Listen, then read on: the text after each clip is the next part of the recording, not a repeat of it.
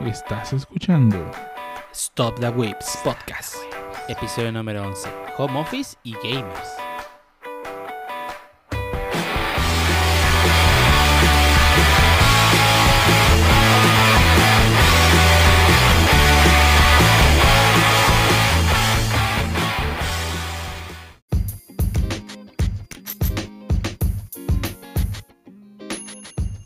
Bienvenidos a Stop the Wiz Podcast, episodio número 11, un podcast dedicado a hablar de anime, internet, juegos, manga, cosas de desarrolladores, de Docker y a veces hablamos de Git, porque Git es chido y Git nos ayuda a mantener nuestros audios organizados en una línea de tiempo bonita.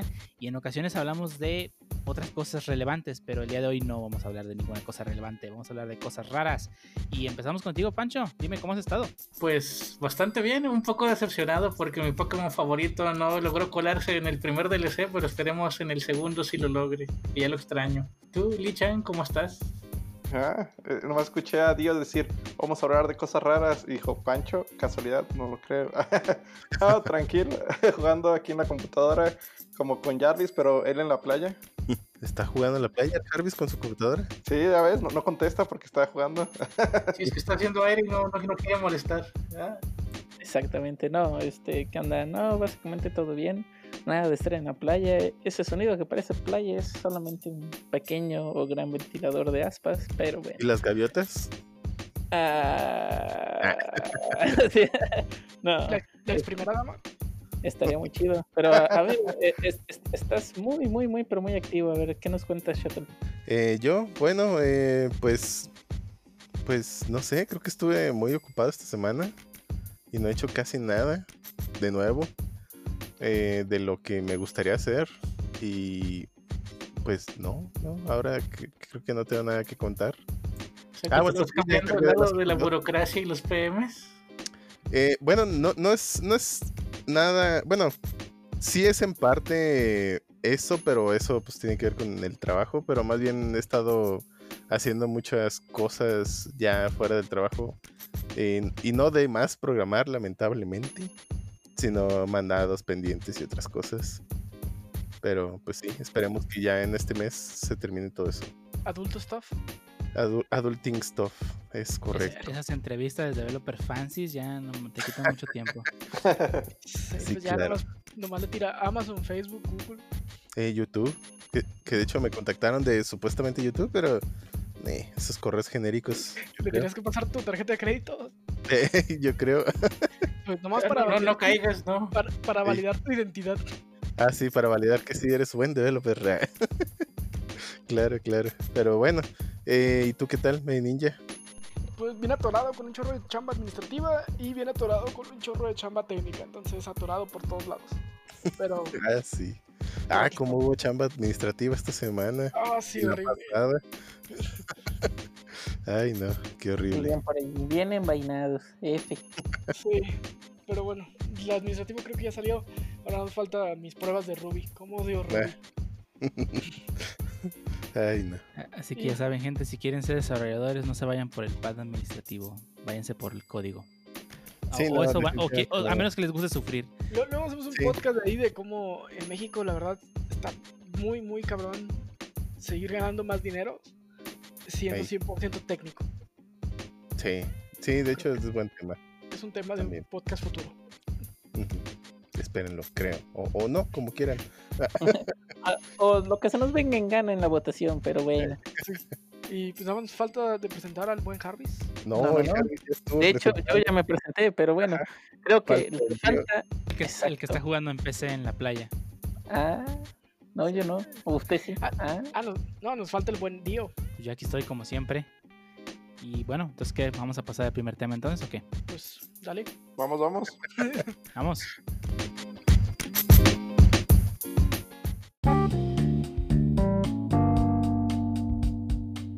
primer tema del día de hoy vamos a hablar de una cosa muy rara, de, lo que nunca hablamos en el podcast y pues la verdad es un tema nuevo que queremos tratar desde el punto de vista de personas ignorantes, o por lo menos en mi caso lo sería real. Vamos a hablar de los gamers. Pues, ¿qué es un gamer? ¿Alguien me quiere saber por qué metimos ese tema en la tabla de conversación? Eso es más bien lo interesante. Bueno, básicamente, el Me Ninja puso un tweet acerca de alguien quejándose de Eh, no es un tweet, es una publicación de Facebook. Pero bueno. Ah, bueno, bueno. eh, sí, una publicación eh, de alguna red nota que social. no usas Twitter. Pues no. Pero bueno, es, es una publicación de alguna red social donde alguien se empieza a quejar de los llamados gamers, donde básicamente dice que si no has jugado en un PlayStation 4 por más de 100 horas, no eres un gamer. y que juegos como Pokémon y otros no son juegos de verdad. Sí, también dice que Animal Crossing no es un juego de verdad. El FIFA no es un juego de verdad. Ya tengo 100 Bueno. horas en Animal Crossing, 100 horas tiradas a la basura. En el parecer. Animal Crossing. Ah, sí. Sí. Sí, es que no está en PlayStation 4, por eso. Si no, sí sería un juego de verdad. Pero bueno, el punto es que pues, es obviamente un tweet de algún fanboy de, de Sony PlayStation. Se puede tomar con, con la gracia de vida. Pero surge de todo modo la pregunta. Si entonces decimos que no es solo jugar con el PlayStation 4, digo porque para esta persona si jugaste Super Nintendo, PlayStation 1, 2 y hasta el 3, tampoco cuenta. Entonces que sí es un gamer, ¿no? Ese, ese es el inicio de todo este tema. ¿Qué es un gamer entonces si eso que describe el tipo este no lo es? Y bueno, yéndonos un poquito a definiciones de, ya saben, sí, Wikipedia, pues dice que un gamer es una persona que juega juegos interactivos, especialmente videojuegos, no sé sinceramente cuál sea la diferencia, tabletop role playing games, o sea, juegos de rol de mesa y juegos de cartas basados en habilidad. No sé cuáles sean, sinceramente. Ah, bueno. Sí, Yu-Gi-Oh! Ah, no es cierto, estoy hablando de, estoy hablando de póker, de cosas. Mm, Pues no, pero creo que Yu-Gi-Oh! posiblemente sí, sí aplique. Quizá mm, juegos de azar como Blackjack y eso, ¿no? Creo Eh, que está, está más orientado en juegos, eh, en videojuegos más bien, la definición. Porque igual yo tengo otra defi- o tengo otros datos. Ah, ¿estás usando Wikipedia de versión No, español? estoy Ah, eh, tal cual dice gamer pero, o no, pero de Google- dónde- ¿cuál- ¿quién, ¿quién definió eso? Google, según definición de gamer. Lo pones y es la primera que te sale. No, por eso, Mm. pero ¿qué página? eh? Definición de Oxford es la que te da Ah, por default el. Google. Ah, ok. Dice persona que juega habitualmente a videojuegos, especialmente si le gustan mucho o le dedica mucho tiempo. Sí, eh, ajá. En general, normalmente cuando alguien menciona gamer, siempre en- se entiende como, bueno, a videojuegos. Aunque bueno, en la definición de Wikipedia específicamente, y digo, no sé si la de Oxford dé más detalles al respecto. o no. Pues como la déjame ingreso más a fondo porque por encima la que como que te da por default como ah toma esta definición. Ok, bueno. Eh, pero bueno, terminando con la definición de Wikipedia, pues dice también que la persona juega usualmente por largos periodos de tiempo. Y allí termina, bueno, el primer punto de la definición, ¿no? O el, primer, el primer enunciado completo de la definición. Hasta ahí lo dijéramos.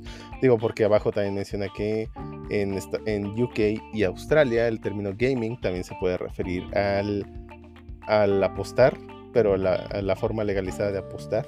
No sé por qué la legalizada nada más. Creo que normalmente es común que cuando alguien diga gamer, al menos sobre todo alguien que habla español, dado que la palabra no tiene ningún otro significado para nosotros, pues normalmente significa que juega muchos videojuegos o que le gustan al menos los videojuegos. Y pasando un poquito a, otra definición, en este caso ahora del Urban Dictionary, dice que la top definition de, de gamers, bueno, gamers para el Urban Dictionary es el grupo más oprimido en el mundo. Eh, también como el grupo con las más El- grandes pipis, El grupo más unido del mundo. no, más oprimido. Ah, Oprimido. The most más unido. Oprimido. pensé que era unido. Dije, entonces no conocen los jugadores de LOL. Nada. De hecho, pues, esa es la definición top. Obviamente, normalmente en el Urban Dictionary las top son las graciosas. Entonces, bueno, la voy a leer. Es the, most oppressed group in the world. Also the group with the biggest peepees, but never got Gucci. A ver, la traducción. Exactamente. Es una, pues sí, aunque difiere un poquito con lo de oprimidos. Lo demás creo que... Bueno, también creo que solo la última parte está es la más realista. la de But, But Never Gets Gucci. Eh, la segunda mejor, que esa ya hace un poquito más en serio.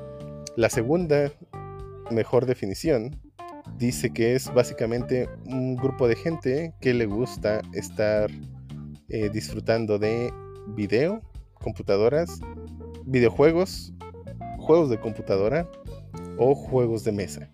A eso se refiere con gamers. Es la segunda mejor definición del Urban Dictionary. Entonces, vamos a tratar de entre nosotros generar una definición aceptable para gamers.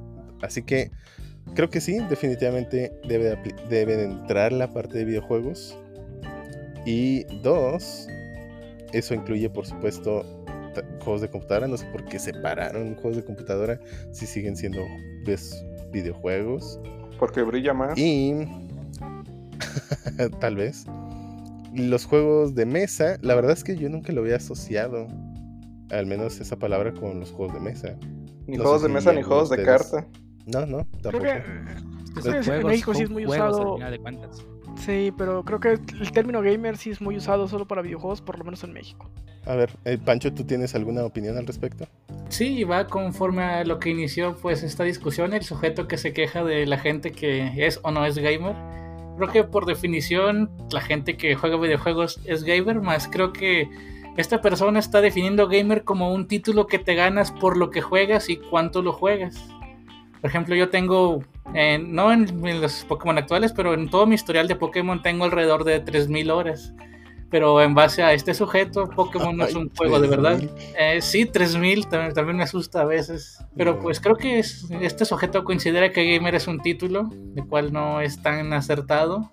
Porque yo he jugado mucho Pokémon, he conseguido la Pokédex muchas veces, me gusta el competitivo, no he jugado porque no, no sé hacer muy buenas estrategias, pero me gusta el competitivo. Y pues creo que en base a definición la gente sí es gamer, pero a este tipo de personas no les gusta admitir que, por ejemplo, la, la clásica tía que está jugando Candy Crush, no les gusta que los clasifiquen bajo el mismo estandarte de gamer solo porque juega Candy Crush al sujeto que juega plomazos en línea, pues. sí. ¿Estás, estás de acuerdo que es gente triste que necesita un título porque no tiene ninguna otra cosa en su vida eh, a que agarrarse y seguir viviendo? Es muy probable, sí, que les gusta ser llamados gamers porque juegan en línea, juegan plomazos y lo han hecho por más de 300 horas. Tal vez Sí, no tienen no- nada- no- algo mejor. Sí, no, no tienen otro logro en la vida mejor el- y por lo tanto pues la única etiqueta que les queda. Y si le pones esa etiqueta, una misma etiqueta a la doñita que juega Candy Crush, como lo dices, pues ya no le da el valor, ¿no? Que, que Sí, se sienten desprestigiados. ¿Y cómo Ajá. me vas a comparar con esta persona? O- esas personas que de- dicen, "¿Ah, ¿jugaste tal juego en Play? Sí. ¿Lo platineaste? No. Entonces no lo jugaste de verdad. Oye, yo acabé el juego. Que lo haya platineado o no, pues... No, no, no es necesario ni sacarlo. forzoso sacar un 100% en todo lo que juegas. Es que si bien se siente bien y pues es- la gente que lo que le gusta hacerlo está chido, no es un requerimiento para poderlos disfrutar. No, No. no, yo he disfrutado todos los de Batman y ninguno lo he completado al 100 porque muchas de las cosas no me agradan, como todos los del acertijo, que se me hacen Sí. muy estresantes. sí. Bien Yo creo que- es un gusto más personal, sí, o sea, que si quieres tener la necesidad o te gustó tanto el juego que lo quieres completar al 100%, pues ya es tu gusto. Pero pues no te hace disfrutar más o menos el juego. Exactamente, No, y- es cuestión de que gustos. Depende mucho del juego y del replay value que te da, porque nada sacarlo porque sí, si realmente ya no te trae algo más hacer el 100%, pues no le veo mucho caso. No, pero yo es de como atrapar sea, todos los eh, Pokémon. Eh, no, es que en realidad hay, hay gente quien sí le gusta y por eso los diseñadores de los juegos siguen poniendo este tipo de eh, características. No es nada más que no tengan sentido. Digo, al final el jugar un juego en sí o ver una película, digo, trasladándolo un poquito a cosas más comunes y digamos aceptadas por el público en general, escuchar música, incluso ver una pintura, pues no es algo que tenga en sí mucho sentido simple y sencillamente es algo que obedece al gusto de cada persona. Entonces, lo, lo que, lo que sí bien dice el Pancho, que creo que eso me, me gustó bastante, es que hablan acerca de un título y no de una definición. O sea, creen que gamer es un título que se gana. Creo que ahí está el truco. Ángel, perdón, eh, eh, el Lichan. ah, Me gustaría complementar con una pequeña pregunta para ustedes. ¿Ustedes considerarían una persona que juega solamente juegos móviles como gamer? Sí, Sí. ¿O estaría en otra categoría? ¿no? Yo, Sí. yo usaría esa palabra si la persona juega habitualmente ese juego. Si nomás lo abrió, lo probó y, y se olvidó del juego, creo que a lo mejor no lo catalogaría como gamer. Eh, no va, desde mi punto de vista, y digo es meramente mi opinión, obviamente, creo que un, alguien para tener algún tipo de etiqueta de lo que sea, o sea, ya sea para decir al- que alguien es deportista, o que alguien es un glotón, o que alguien es un músico, creo que necesita hacer dicha actividad por un tiempo prolongado. ¿Cuánto? Sinceramente, creo que no, no tendría Pero pues la estás, estás cayendo en lo, en lo mismo que el sujeto este estaba diciendo. O sea, yo he jugado 300 horas, bla, bla, bla. No, pero lo- una cosa es... Por ejemplo, si una persona que de su casa al trabajo, digamos que va en camión y se pone a jugar Candy Crush, pues es un pasatiempo al final de cuentas. Sí, sí. ¿Lo hace Si- todos si lo los hace días? habitualmente, es, Y- significa que lo ha usado por un tiempo prolongado. Entonces, Sí, para mí creo sí. Creo que lo que, lo que se refiere Chotol es que sea tal cual su pasatiempo. O sea, no es algo, no es algo ocasional. O sea, una vez fui a jugar minigolf, pero no es mi pasatiempo, nunca he vuelto a No, no te hace golfista o jugarlo Sí. Ajá. Así como a mí no me hace acá un corredor profesional solo porque hubo una semana en la que salía a correr en mi rancho, pues. O, o corredor, ni cor- siquiera tiene que ser profesional. Sí, corredor, pues. Sí, correr profesional, pues ya, está- ya entraríamos a hablar de eSport también. Y, Sí, sí. Y sí, ya es otro tema, ¿no? Pero Sí, sí, pero sí creo que a eso me refiero. Es decir, a que, por ejemplo, digamos que le descargo el Candy Crush a, no sé, a una tía, ¿no? En su celular. Le digo, ah, mire, juegue este juego, está divertido, bla, bla, etcétera, tiene muy buenos reviews. Ella lo abre, lo juega por 5 minutos, le aburrió y jamás vuelve a jugar otro juego en su vida. Yo creo que ahí, en- específicamente para mí, quizá no entraría tanto en esta etiqueta de gamer. Pero, Pero si lo hace supongamos- su patas a tiempo, es decir, si lo juega 5 minutos en el camión todos los días, creo que ya es un tiempo prolongado para mí, como para que entre en esta etiqueta. Pero si estás hablando únicamente de videojuegos en este caso, pero ¿qué pasa si esa persona que no le gustó Candy Crush va todos los sábados, todos los domingos con sus amigos a jugar, no sé, lotería, jugar dominó? ¿Que, que eso no son Sí, juegos? acaso? Fíjate, sí son juegos, pero la verdad es que creo que yo asocio más la palabra gamer con videojuegos. No sé si todos, en este, y por eso preguntaba al principio, no sé si todos asocian la palabra gamer con cosas que no sean videojuegos. Mm, no, de No. hecho, sí lo hacía más a videojuegos y precisamente por este tema sí me puse a checar este varias páginas y todos coinciden al menos en ese punto de que viene siendo un término anglosajón, o sea, básicamente en inglés, ¿no? Que se Sí. refiere a un tipo de jugador que juega videojuegos o y ya, nada más, o sea, o sea, sí está delimitado, pues, o sea, la palabra gamer o el digamos, el término gamer sí viene de ahí. Aquí lo que se me hace curioso, y a lo mejor valga la pena después discutirlo, no sé si ahorita, es de que varios de esos inclusive te manejan tipos de gamer. Y a veces puedes, bueno, yo los leí y digo, bueno, puede ser que se tenga razón, ¿no?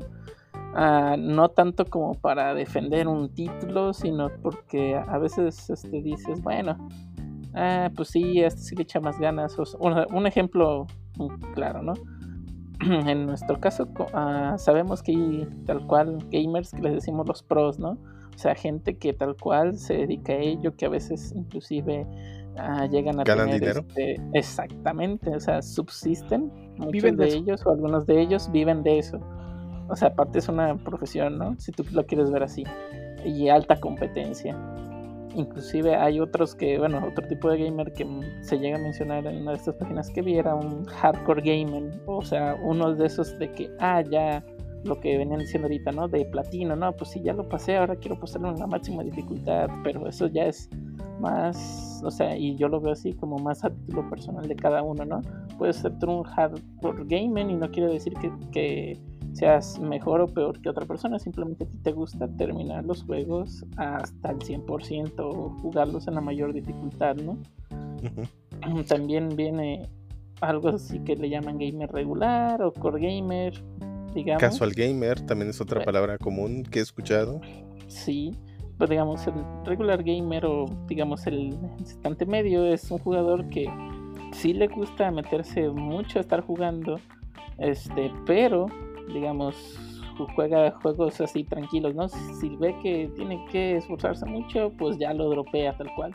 Y si no se esfuerza mucho, también lo dropea porque no le gustaba, ¿no?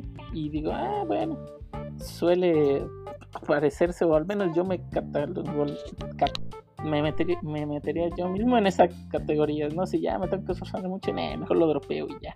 Pero ¿Eh? bueno. ¿Vas a dropear el Smash entonces? Eh. No, no, no, no, no. Ahí soy, ahí, ahí, ahí ya soy pro shuttle, nomás que le bajo para que no lo dropees tú. Pero bueno, Es que también depende mucho del tipo de juego. O sea, no todos, nos- ah, no todos nos gustan los mismos tipos de géneros. O sea, hay géneros que puedo decir, ah, puedo jugar un rato, pero pues la verdad es que no lo voy a seguir jugando. Otros géneros que, pues la verdad simplemente no me atraen, como puede ser los, los juegos de deportes. Pues a mí los videojuegos de deportes, la verdad es que no, ninguno me ha gustado. Pero el luego me International pones un. Superstar Soccer Deluxe. ni- Pero el Mario Strikers. el Mario. Strikers. y Mario Tennis. Luego están los juegos de shooters que puedo jugar durante un rato, pero pues no los puedo jugar todo el tiempo. No, no me gustan su- lo suficiente como para atraparme. Luego está el Pokémon como Pancho, que Pancho se le Uh. pones un Pokémon y se lo toma como si fuese agua. Claro. Es- es, pues, Me acabé el DLC le en un gusta. solo día. Esos son los juegos que te gustan. O sea, no porque no le metas 300 horas al Call of Duty, que sí que no seas gamer. Sí, o sea, básicamente aquí lo que se me hizo curioso es cómo tratan de, digamos, subcatalogarlos. En una parte se me hizo, digamos, bien, en otra parte dices, bueno, pues es más como para... Bueno, al final del día creo que eso es más ámbito social, de tratar de dividir este o tratar de categorizar a las personas en cierto grupo, ¿no? Y pues sí, se, me hizo interesante cómo también a, a veces, eh, por ejemplo, inclusive en esta pequeña palabra gamer que a lo mejor se nos hacía muy frecuente, ah, pues es que es gamer, este, sí, y se nos hizo curioso que un tipo X este, tuviera una filosofía, si tú quieres, muy, ah, es que tiene que ser así porque yo digo, no sé, pues, este sí me llamó mucho la atención. Y, por ejemplo, aquí está uno que, es, como dijo, mencionó Shuttle, es un gamer casual, que creo que muchos conocemos a esas personas, que es el tipo de jugador que solo juega videojuegos eventualmente y no se compromete con un videojuego. Eso yo lo he visto y, digamos, por ejemplo, yo que soy parte de la comunidad de FIFA, sí veo gente que juega FIFA, pero sí eventualmente para convivir, digamos, ¿no? Digo, y está bien, este, no lo veo como una obligación, simplemente lo utilizan para un desestrés y está perfectamente válido, ¿no? Como cualquiera de nosotros puede utilizar, este, no sé, uh, deporte o música, no sé, algún otro tipo de actividades, ¿no? Y sí se me hace, o sea, sí reitero, a mí se me, este tema se me hizo muy interesante de cómo inclusive dentro de la misma sociedad se ve esto, pues de querer también diferenciar entre gamers sí se me hizo muy curiosa. Creo que es algo natural el que la gente quiera tener algún tipo de reconocimiento o título, sobre todo si le ha invertido mucho tiempo en cualquier actividad. Creo que esta persona simple y sencillamente buscaba eso, ¿no? Como bien dice Menilla, creo que a lo mejor Menilla eh, a lo mejor era es una de estas personas que no tienen muchos logros digo, sé que estoy a lo mejor desprestigiando mucho, pero pues ese tipo de mentalidad normalmente habla muy mal de la persona, ¿no? Entonces busca la atención o el reconocimiento sobre todo, de alguna manera, y pues algo natural en el ser, ser humano, que bueno, muy rápidamente, digo, sí, eh, bueno, no, no rápidamente, pero es algo que nosotros normalmente aprendemos, que si bien el reconocimiento se siente bien y, es bueno en muchas ocasiones, eh, no, es, no, no es algo que tengamos que exigir. Es decir, hay gente que para tener ese reconocimiento trata de hacer menos a las demás personas para tratar de exigir este, este reconocimiento, ¿no? Y, creo que también tiene que ver con otro eh, patrón muy primitivo del ser humano, digo, y no primitivo en, lo, en la mala forma de decirlo, sino porque somos humanos. Creo que es la parte del reconocimiento de tribu que hemos tenido siempre en el ser parte de una tribu y reconocer a tu tribu como la mejor tribu. Creo que también tiene mucho que ver en ese tipo de gente que ve eh, a los gamers y a los que no son gamers. Ángel. Igual para complementar lo que comentó Medinilla, o sea, yo, yo, me imagino que esa persona, pues como lo comentó en su Twitter, pues jugó PlayStation y jugó pues el número de horas el, su videojuego favorito y pues para sentirse como que valorado o excluido de algunos más, o sea, yo soy diferente a los demás porque yo soy gamer porque logré este tipo de pues de logro o junté acumulé tantas números de horas. Igual, eh, yo creo que la mejor definición para mí de gamer, eh, la daría con el ejemplo que comentó Shotun, es como un corredor, tal cual. O sea, tú puedes, el hecho de que te levantes un día y corras de tu casa al camión no te convierte en corredor. Para mí, o sea, ya es algo que es como un tipo de, pues de gusto, un hobby que ya vas adquiriendo con el tiempo. Puedes correr, como dicen, en las mañanas, en la noche, en la nieve, en el bosque. O sea, puedes correr lo que tú quieras o como tú quieras. Igual con los videojuegos puedes jugar en la PC, en el Switch, celular, lo que quieras. Siempre y cuando, o sea, lo hagas de una manera de que sea como un hobby o igual tomarlo de manera profesional, que igual hay atletas que lo toman de manera personal, pero sea algo que, pues, número uno, pues te guste y lo hagas de una manera regular y constante. Dale, le pancho. Y también un poco a lo que dijo Medininja sobre el reconocimiento de la tribu, creo que también hay ciertos tipos de personas en este ámbito que les gusta hacer menos a otras personas solo porque ellos han logrado algo que, ellos consideran digno y pues les gusta ver hacia abajo hacia la gente que no tiene esos mismos gustos o afinidades. Sí, también, también está la parte de esa, y digo, creo que también sigue siendo muy humana, muy natural, pues, de hacerse sentir especial, ¿no? Incluso, digo, hoy en día creo que eso, desde mi punto de vista, claro, ha llegado a muchos extremos, ¿no? Donde Ahora la gente incluso, y lo he visto en comentarios de redes sociales, ¿no? De que incluso hasta empiezan a eh, intentar diferenciarse de los demás usando cosas que normalmente serían malas, ¿no? Y hablo específicamente, por ejemplo, de esas personas que presumen estar más deprimidos que otros para, pues, intentar ser especiales, no sé. O esas personas que son más pobres que otras para intentar ser más especiales o que, bueno, o sea, no, no, no, son cosas que naturalmente diríamos que son buenas, sin embargo, el, ese, deseo de sentirse especial creo que ha llegado a ser tan exagerado que terminan usando hasta lo malo, ¿no? Para mm, pues, diferenciarse de los demás. Algo que, bueno, me gustaría plantear una pregunta que creo que lo han mencionado por encimita, pero no han llegado lo suficiente. Es el hermano feo de los videojuegos, que vienen siendo los juegos de deporte específicamente el más famoso creo que es el FIFA en este momento. No sé qué opinen, bueno, mi opinión es, yo creo que la gente tiene como que esa visión negativa del FIFA, ya que es un juego que pues sí es entretenido y se basa en los deportes. En mi caso, mis hermanos creo que yo tenía el Play y del FIFA no lo saqué.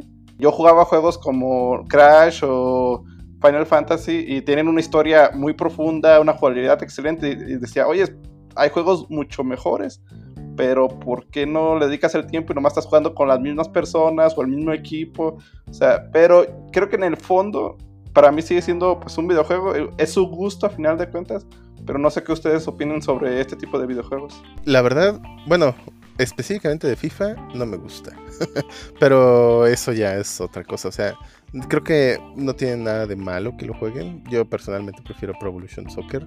No soy aún así muy fan de los juegos de deportes, pues los disfruto también, ¿no? O sea, básicamente el objetivo de un videojuego es, al igual que una película o una canción, pues es que lo disfrutes.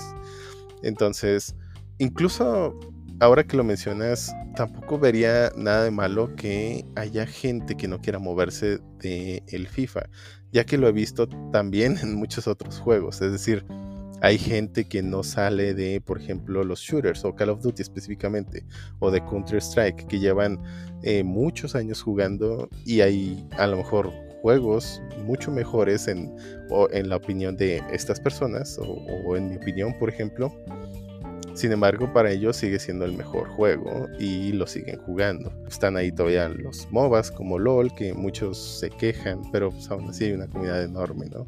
Y creo que... Y la comunidad, hay- de, y la comunidad de FIFA es gigante. Sí, la gigante. comunidad de FIFA de sigue las, siendo muy que las más grande. grandes que hay. Mm, No lo de las sé. primeras que sinceramente. como eSport. Mm, Bueno, tampoco, tampoco lo sé. No sé desde cuándo empezó el término de eSports. Sé que, digo, como comunidad desconozco. La verdad es que yo no he visto comunidades muy grandes de FIFA, pero sí sé que es muy grande la cantidad de gente que juega FIFA. Eh, pero como comunidad, la verdad es que desconozco eh, si hay como tal fuera del competitivo. A diferencia de, otros juegos donde hay muchas comunidades de videojuegos, no solo para la parte competitiva, sino también para la parte creativa o, más casual, ¿no? De ese mismo juego. Eh, pero, por ejemplo, los Sims tienen una co- comunidad muy grande, pero no tiene nada que ver con el competitivo y bueno, etcétera, ¿no? Eh, pero sinceramente yo no le veo nada de malo. Eh, que disfruten el juego que quieran. Así sea FIFA en celular o, o lo que quieran. La verdad a mí FIFA no, no es lo mío. Y los juegos de deporte mucho menos. Así que prefiero Pro Evolution Soccer. Yo, yo más de alguna vez he mencionado aquí en el podcast que Fi- FIFA no lo considero un juego, pero pues más broma que otra cosa. Pues es, es un juego, al final de cuentas, hay mucha gente que le juega. Eh, yo le tengo tanto, no odio, más bien mm, indiferencia, porque principalmente a mí es que el deporte del fútbol pues no me gusta. Y pues viene de ahí, no quiere decir que no voy a probar un juego, pero la vez que no me entretiene. Eh, cada quien puede jugar lo que quiera, al final de cuentas, mientras el juego les entretenga, pues bien por ustedes. Ujú. Eh, digo, a mí me gustan juegos bien que conozco que a mucha gente no le gustan, pero pues, también no tiene nada de malo.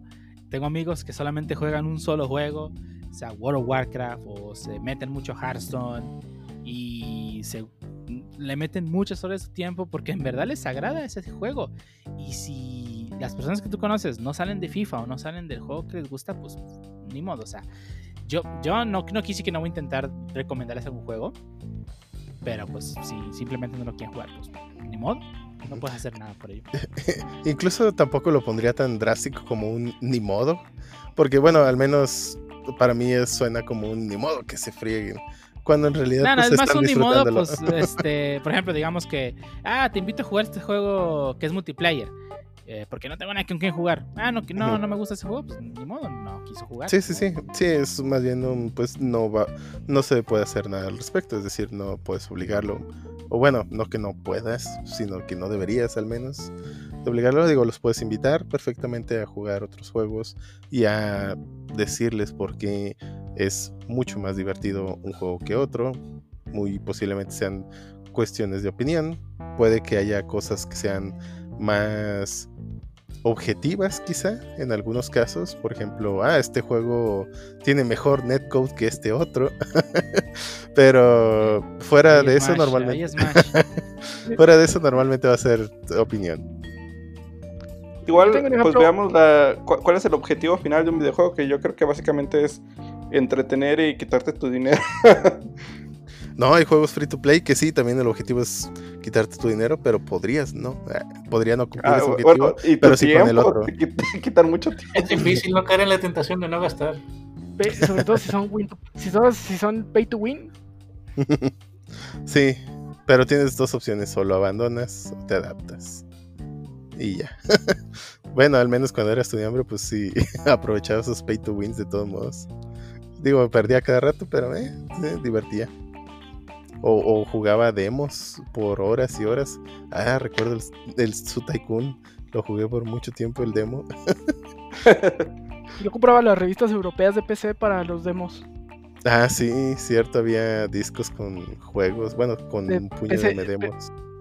Bueno, PC Magazine, cuando aún no existía la versión mexicana, la compraba bastante. Ya después que fue la versión mexicana con que la trajo Editorial Televisa con... Ah, se me fue el nombre de la editora, pero bueno, en realidad no importa mucho. Pues dijiste Eh, editorial también- Televisa, ¿no es la editora? No, la, la editora en jefe, la tipa que Ah, la tú dices la pues, persona. Ah, ya, ya, ok. sí, Sol- Solar, no sé qué se llamaba, pero bueno. Sabe. Eh, este, también ellos empezaron con discos demos de tanto de Ujú. software. O sea, traía, no sé, que el demo de mm, la última versión de Winamp. O la última versión. Generalmente también traían mucho free software como WinRAR, que ya sé Sí. que no es free software, pero nadie lo paga. Y generalmente traían muchos demos de juegos y ahí jugué muchos, muchos, muchos juegos, este, como el- varios de Terminator, de los de disparos, que ni siquiera sabía que existían. Sí, de hecho. Pero bueno, volviendo un poquito o re- regresando al punto original de definir qué es y qué no es gamer, yo diría que es cualquier persona que le guste el videojuego y hablo de videojuegos porque al menos aquí en Latinoamérica creo que está asociado a videojuegos. En inglés como en realidad sí tendría un significado de lenguaje, creo que la definición es más amplia e incluye por supuesto juegos de mesa, yo creo que para Latinoamérica no, no, no aplica. Así que delimitaré la definición a solo videojuegos. Así que creo que cualquier persona que tenga cuyo, bueno, cuyo pas- uno de sus pasatiempos sea el jugar videojuegos, creo que ya para mí sería un gamer. A lo Yo sí mejor... que- ¿Mm? Yo sí voy a diferir un poco. Yo ver, sí creo que los juegos de mesa deberían venir incluidos.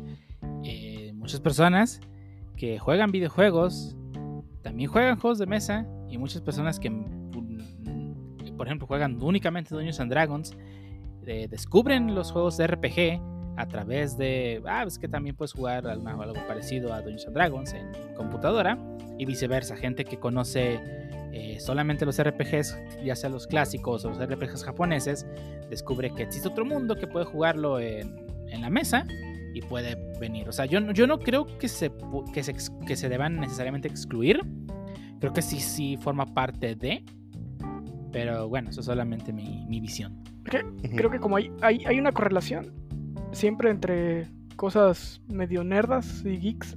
Entonces, generalmente el que juega videojuegos, este, por una u otra razón cae en el a- anime, y luego por otra y una razón cae en los juegos de mesa, y por una otra razón, y así se va, ¿no? Pero creo que si nos vamos a la acepción de la palabra que tiene en el vulgo gamer, sí está muy cerrada a videojuegos. Sí, creo que Podría ser. Por ejemplo, Sobre- tú, tú, Dio, le dirías, o sea, alguien que dice, ¿sabes qué? He jugado videojuegos, ninguno me gusta. La verdad es que ya ni siquiera juego en el celular.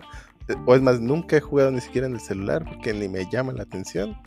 Pero me encanta Catán. O me encanta lotería. ¿Le dirías gamer? Por ejemplo, a, a esa tía que juega en lotería, ¿le dirías gamer? O sea, ¿para ti sería común eh, que la gente le llame gamer? Sí. Es, es un poco como el ejemplo de, de- del jugador de ajedrez. Te lo pongo de esta forma. Si, si llega una persona y dice, es que yo juego ajedrez, y yo, ah, no, esa, esa persona es acá un intelectual, es, es una persona que me quita el sombrero porque juega ajedrez. Y luego tú llegas y dices, ah, yo juego Call of Duty, y te van a decir, "Ah, eres un maldito perdedor. O sea, ¿por qué separarlos si al final de cuentas las dos personas están invirtiendo su tiempo en jugar algo que les apasiona? ¿Para qué, divi- para qué dividirlos? O sea, simplemente pues, juega y deja jugar, sea lo que jueguen las personas. Ah, bueno, es que si, es- si es sea lo que sea que jueguen, digo, bien podría, ¿por qué no le llamarías? O bueno, nunca te he visto llamarle gamers a los deportistas, por ejemplo. A un Que futbolista que sea gamer. Sí, pues son, son jugadores de juegan Son un jugadores. juego al final de cuentas. no, no, no, Bueno. son gamers, no jugadores. Pero aquí estamos hablando de un término ya. Tú dijiste futbolistas. Por eso. Y, y- y en realidad lo dije con un propósito, porque, Ah, sobre todo porque no había dicho que disfrutaran o que jugaran, porque ellos, para ellos es su, su trabajo. Sin embargo, caíste en la trampa. activaste mi carta trampa. Exactamente. E incluso no les dijiste gamers, les dijiste jugadores. Ah, ¿y qué no significa eso, gamers, acaso? En Más español, bien, o sea, o sea, traduciéndolo, sí. Pero traduciéndolo no es el término al que creo que nos estamos refiriendo. Pero yo creo que, Ángel, como comentó José, que es un término anglosajón, que pues fuimos adquiriendo al paso del tiempo. Es como dicen, parquear, eso no existe en inglés. o sea, y pues tú ya, tú ya lo entiendes y lo adaptas a tu cultura. O sea, ya en Estados Unidos no significa absolutamente nada y ya pues, ah, ok, es estacionarse. Igual yo creo que el término gamer se asoció sobre todo o sea, a la gente que juega videojuegos. O sea, adquirimos, o sea, lo regionalizamos, como dicen, lo tomamos propio y le dimos una definición en nuestra región. Igual como dicen, no sé si en, en toda la zona hispanohablante, o sea, tengan esa misma definición, pero mínimo en México, yo sinceramente el término gamer no lo he escuchado, a excepción que sea, o sea en videojuegos. Y en Estados Unidos, o sea, ya lo pueden definir como, como, o sea, ya con otras terminologías, hasta como dijo, creo que Shoto, ¿cómo se llama? En United Kingdom, que lo utilizan para gente que juega eh, juegos de apuestas legales. Mm, sí, es que creo que creo que lo importante aquí es el término, no como traducción. Es decir, eh, al menos mm, sí, bueno, como, como bien decía Ángeles, si, traducimos la palabra como tal del inglés al español, básicamente significa jugadores. Sin embargo, nosotros tenemos la palabra jugadores. Entonces no vamos a sustituir jugadores por gamers porque pues no es nuestro lenguaje. Ahora bien, existe en la comunidad videojugadora, diría yo, sobre todo, o la comunidad, por ejemplo, voy a llamar a otra comunidad que tiene también un término que es nerd, específicamente, que sí en español, bueno, tiene traducción, a ver, no, no sé si tenga traducción la palabra nerd, a ver, a ver. Porque geek sé que, bueno, sí tiene una traducción, ¿no? Geek, o no, del español, del inglés al español, perdón. Empollón. ¿En qué? Empollón. ¿Qué es eso? que se la pasa empollando. Búscalo, pues, que estudia mucho, especialmente eh. si está capaz por su aplicación que por su talento. Ok, no, pues no sabía. Pero bueno, creo que eh, a lo que voy es, hay términos que se utilizaron de un, bueno, o se derivaron de una palabra anglosajona, pero que para nosotros es un término y no una no, y no se usa como una traducción o como un sinónimo. Entonces, creo que por eso no le llamaría gamers a todos los profesionales, porque no, si bien son jugadores, nadie utilizaría la palabra gamers porque pues tenemos la palabra jugadores. Entonces, eh, se empezó a acuñar la palabra gamers, al menos en la comunidad nerd y específicamente en la comunidad de videojugadores, que ese sería el equivalente para mí bueno, sigue siendo un término, entonces pues, tampoco es que sea tan equivalente, ¿no? Creo que, creo que más o menos eh, sería esa la idea, ¿no? Entender que es un término y no una traducción directa. Así que por eso, para mí, excluiría a los juegos de mesa y, no incluiría a cualquier juego. Eso incluye, por supuesto, fútbol, básquetbol, ajedrez. Eh, y, insisto, juegos de mesa, por eso lo estoy excluyendo. Pero eso es en mi opinión. Digo, creo que se vale perfectamente que Dio también tenga su opinión, aunque eh, por lo que explicabas, parece ser que lo estás tratando de traducir en lugar de mm, como que usarlo como un término. Podría ser. A partir de hoy le voy a llamar a los, los gamers que, juegan, que patean un balón. ¿Puedes decirle players? Pues sí, si quieres. También aplica. Digo, puedes decirle tortilla o, zapatos. Digo, al final, pues cada quien lo puede decir. Pero lo importante del lenguaje es que se empiezan a adoptar estas palabras conforme a las demás personas que lo empiezan a utilizar, ¿no?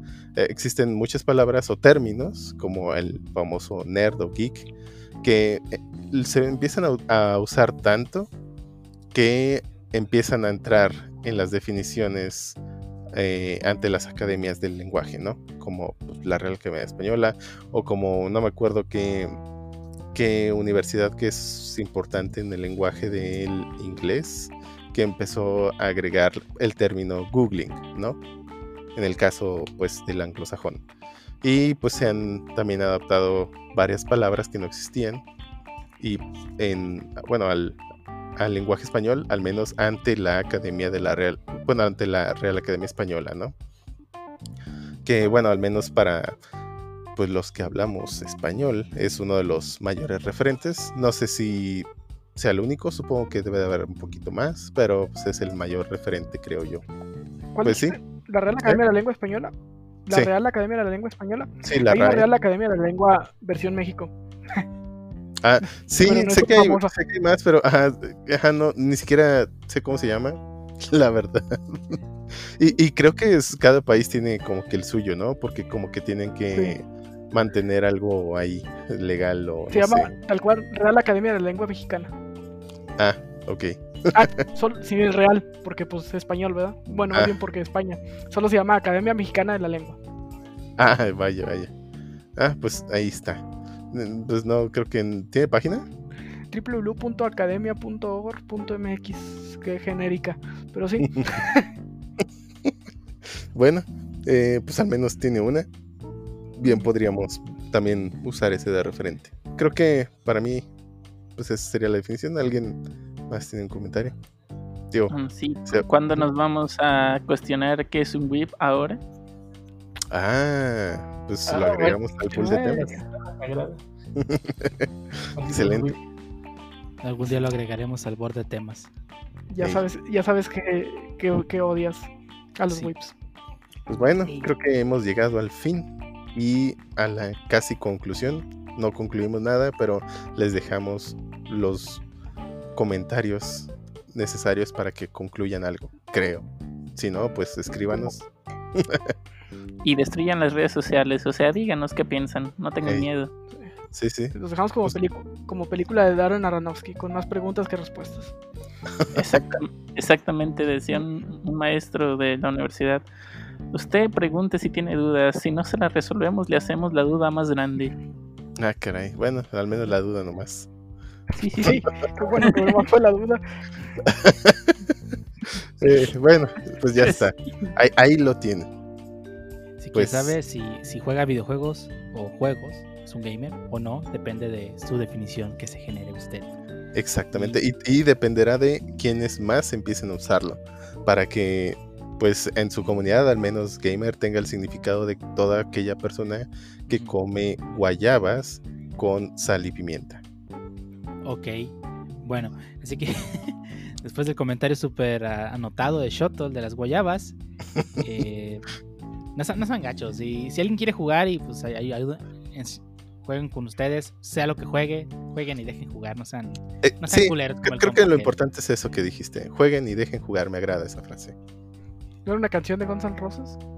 Sí, de hecho Ah, sí. no sé, pero yo Ah, lo te creas, no sé. Ah, Vive y deja morir, live and let die. ah, entonces no, no, no es de Guns N' Roses. Esa es la versión chida, la versión gamer de esa frase. Sí. Ah, ya iba, ya iba a entrar el Dio. en- Ajá, ya vi Bueno, que... eh, si, si no hay tema más que agregar, vamos a pasar, y antes de que me linchen, vamos a pasar a la siguiente sección de este podcast. Y ahora pasando a la sección favorita de Shoto, la sección que él inauguró y nos dijo, la quiero hoy, y tuvimos que darle la sección, la sección de noticias. Y vamos a empezar con la primera noticia. Pancho, dime, ¿qué hizo, qué hizo Game Freak, qué hizo TPC el día de hoy? O bueno, semana. Pokémon Company, ¿eh? Ah, pues el pasado 17 de junio, más o menos a las 8 de la mañana, hora del centro de México, eh, pues dio, dio premiera a su, a su evento Pokémon Presents, en el cual junto con unos juegos para móvil y ports para Switch de esos juegos de móvil, después de 20 años, el grandioso y legendario Pokémon Snap está de regreso y saldrá para Nintendo Switch exclusivamente. Por fin. Oh, Me encantó esa parte de legendario. Legendario, sí, no, nunca esperé vivir lo suficiente para ver una secuela. Y esperemos, y creo que sería motivo de burla para Game Freak que Pokémon Snap tuviera más Pokémon que Pokémon Espada y Escudo. creo que va a tener más. Sí, porque se ve que Bandai Namco le está metiendo más amor a Pokémon que Game Freak, como todos. ¿eh? Empezaron bien, ¿eh? Mostraron mejor pasto. Ahí, ahí te Mejor digo. pasto, mejor iluminación, mejores efectos. Oh, sí. Y mostraron a mi Pokémon favorito, muy, muy, muy importante, es por lo que estoy hipeado. Sangus así en, en- en primer plano salió ahí, ahí. Fue hermoso. Ah, bueno, ahora vamos a pasar con algo que muchos van a estar festejando, no solamente en su casa, sino en todos los lugares y más en la oficina. ¿Por qué? Por la simple y sencilla razón que Bootstrap 5 Alpha eh, ya ha llegado, ¿no? Este, ¿qué es lo que tiene de bueno esta versión? Que ya viene siendo la versión 5. Bueno, pues de que ahora Bootstrap no va a depender de jQuery y ya dropeó, que es dropear, o sea, simplemente sacó de, a Internet Explorer de su soporte. Creo que la mayoría de todos están festejando y bailando felices. Pero Pues, bueno, pues quién sabe, ¿eh? La verdad es que creo que pues ya al menos si vas a iniciar una aplicación nueva, creo que ya no he visto que usen tanto Bootstrap. Ya Eh. este, este se ha evolucionado mucho, sobre todo con el Grid System y Flex, que pues ya Bootstrap se volvió muy irrelevante, creo yo. Aunque Y bueno, pues opinión. aparte, si Bootstrap lo dropea a Explorer, eso no quita que deje de existir. Pues supuestamente van a- Sí, no. imagino yo que van a tener que agregar otra forma de soportar Internet Explorer en los negocios, si es que usan Bootstrap 5. Ujú. no lo sé, pero bueno. Este, una de las cosas que están, según ellos, enfocados es hacer este, hacerlo más amigable, tener este, más este, variables en CSS, un JavaScript más rápido, eh, menos dependencias y demás, ¿no? Promete también un nuevo look and feel y también este, ya poder insertar ciertas este, propiedad- este, propiedades customizadas al CSS, cosa que al parecer no podían hacer en la versión 4. Digo, realmente desconozco. Siempre se ha podido. Mm, reitero, desconozco, creo. No, dice que ah, van a pe- empezar a utilizar propiedades customizadas en el CSS en Bootstrap 5 gracias a que dropearon el soporte Internet Explorer. Al menos eso dice en su blog. Desconozco, la última vez que utilicé Bootstrap creo que fue la versión 13 y cacho. Eso ya tengo bastante tiempo. Ah, y realmente yo lo que utilizaba ahí para Bootstrap era simplemente poner este, las clases a los este, elementos, a botones y demás para que fuera un look and feel y fuera más bonito. Pero sí, hasta aquí las noticias de Bootstrap, al menos ya si quieren utilizarlo, ya está disponible la alfa. Bueno, a echarle un ojo. Exactamente. Y ahora, ¿qué es lo que nos tienes eh, tú, Meri Ninja? Más tecnologías muertas. Sí, hablando de muertos. eh, Vaya, vaya. Flash acaba de anunciar que para finales de año va a poner fuera de servicio, de, ya no vas a poder descargar de ningún lado, ni va a tener ningún tipo de soporte Flash. Flash lo anunció, o sea, Flash anunció que el Digo, Flash. Adobe, Adobe, Adobe, Adobe. Ok. Ah, Adobe anunció que Flash está muerto. Luego eh, ya, ya era hora, ya todos los navegadores eh, no lo soportan by default, tienes que activarlo manualmente, entonces ya. Y- probablemente no haya ninguna afectación grave en tu navegación, no lo vas a notar Eh, que Flash está muerto. de día a día. Tus sitios de día a día ya deberían estar migrados a otra tecnología. Eh, Y si supongo- no, pobres diablos. Supongo que aún ha de haber empresas por ahí que tengan algunos de sus sistemas en Flash. Estoy casi seguro. Sí, de hecho, ahorita estaba acordándome y. Ay, el, eh, hace unos 15 días, nomás que no me acuerdo qué página visité. Fue una que si quería usarla tenía que tener Flash in- instalado y la cerré, entonces. eh, pero no me acuerdo cuál fue. Ah, no, no, no me acuerdo. Pero sí, de que hay, hay. Pues, sí, pues empresas ya tienen a sus developers trabajando, es suponer, en hacer la versión en HTML5. Sí, definitivamente. O GG debería. el Flash. GG. Fue, iba a decir que fue bueno por mientras duró, pero a mí nunca me gustó. Y su Ah, a, mí sí me gustó por las animaciones que hacían, nada Ah, más. eh, como animador estaba chido, para hacer webs nunca me gustó. O sea, los para jueguitos, güey. Ah, no, para web. Digo, ya en ese, cuando disfruté Flash fue cuando no era developer. Está bien, ahora existe Adobe Animate, que es la parte chida de Flash, donde que te sigue permitir hacer animaciones. sí, No sé, pero yo, yo concuerdo con el Pancho. Yo me divertía cuando creo, si, si no me equivoco, que era Adobe, bueno, Flash, te lo pedían las páginas, por ejemplo, de Cartoon Network, que ya también no sé si todavía exista, pero ahí tenían varios videojuegos que deberían, debías de tener eso para que corriera. Sí, casi casi la mayoría de los jueguitos en entre el 98 y el 2000, ¿qué será? 10 y hasta no, hasta como el 2011, 12 era Flash el go-to. Eh, Básicamente si querías jugar tenías que tener Flash entre esa época. Sí, eh, ya puedes exportar tu, tu juego de Unity directo a web. Entonces ya. Bye. Pero bueno, eh, suficiente hablar de tecnología muerta. ¿Qué nos traes, Lee? Pues eh, EA Play 2020, eh, que tras 45 minutos del directo que estuvo el día de ayer, el, eh, el jueves, presentaron sus nuevas novedades que para empezar eh, iniciaron con Apex Legend, que confirman su llegada para Nintendo Switch.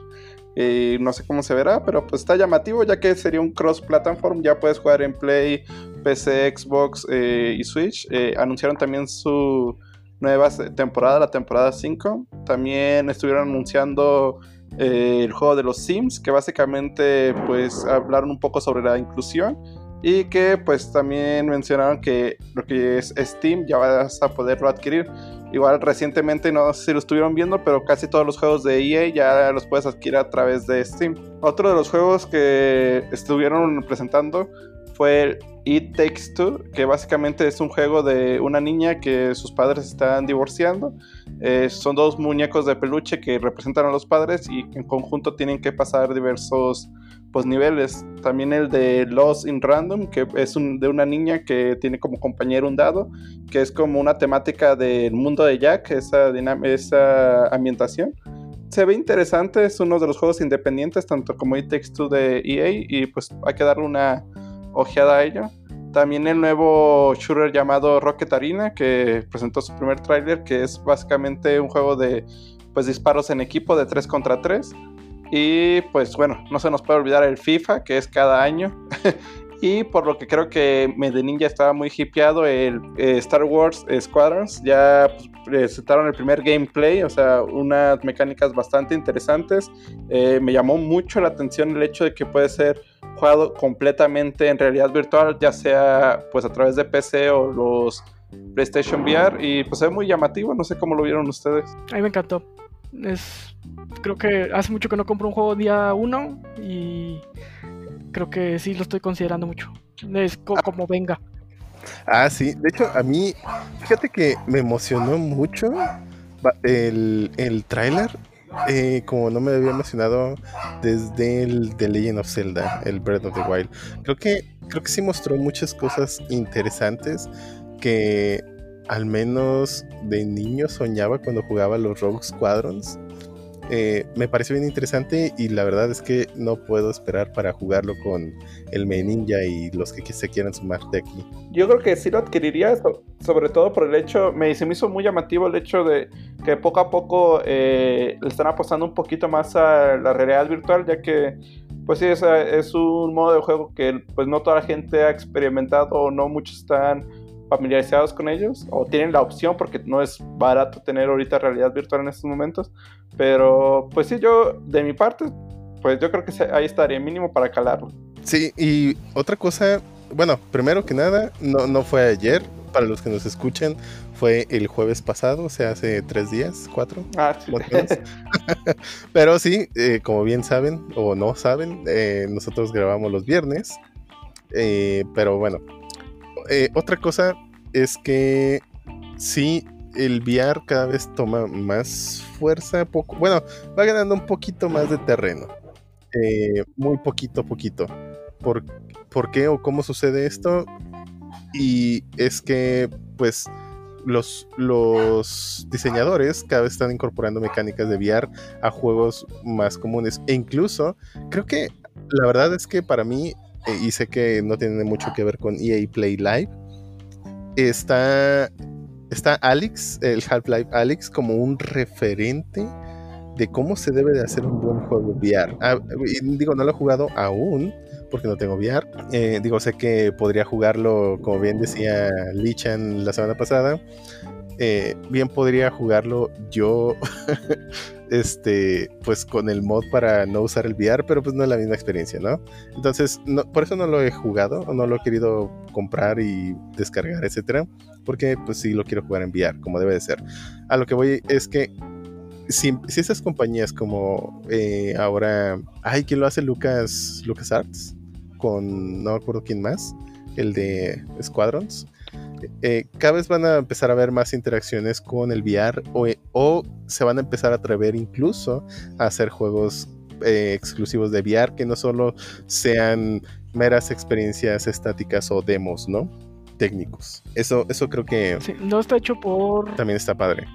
LucasArts. Es Motive Studio se llama. No, eh, mencionaron dos Emotive, pero en colaboración con estos de LucasArts, ¿no? Porque sí lo mencionaron, si no me equivoco. Pues LucasArts siempre ha hecho todo lo de Star Wars. Ah, ok. Sí, LucasArts siempre ha hecho todo lo de Star Wars. O por lo menos está involucrado. Sí, sí, pues yo supongo que pues licencias o algo, no sé. Pero, pero bueno, creo que eso es lo que más me gustó, seguido de el que es este juego que parece salido de la mente de Tim Burton. sin las ojeras, claro. Digo, creo que es Tim Burton sin ojeras, el juego.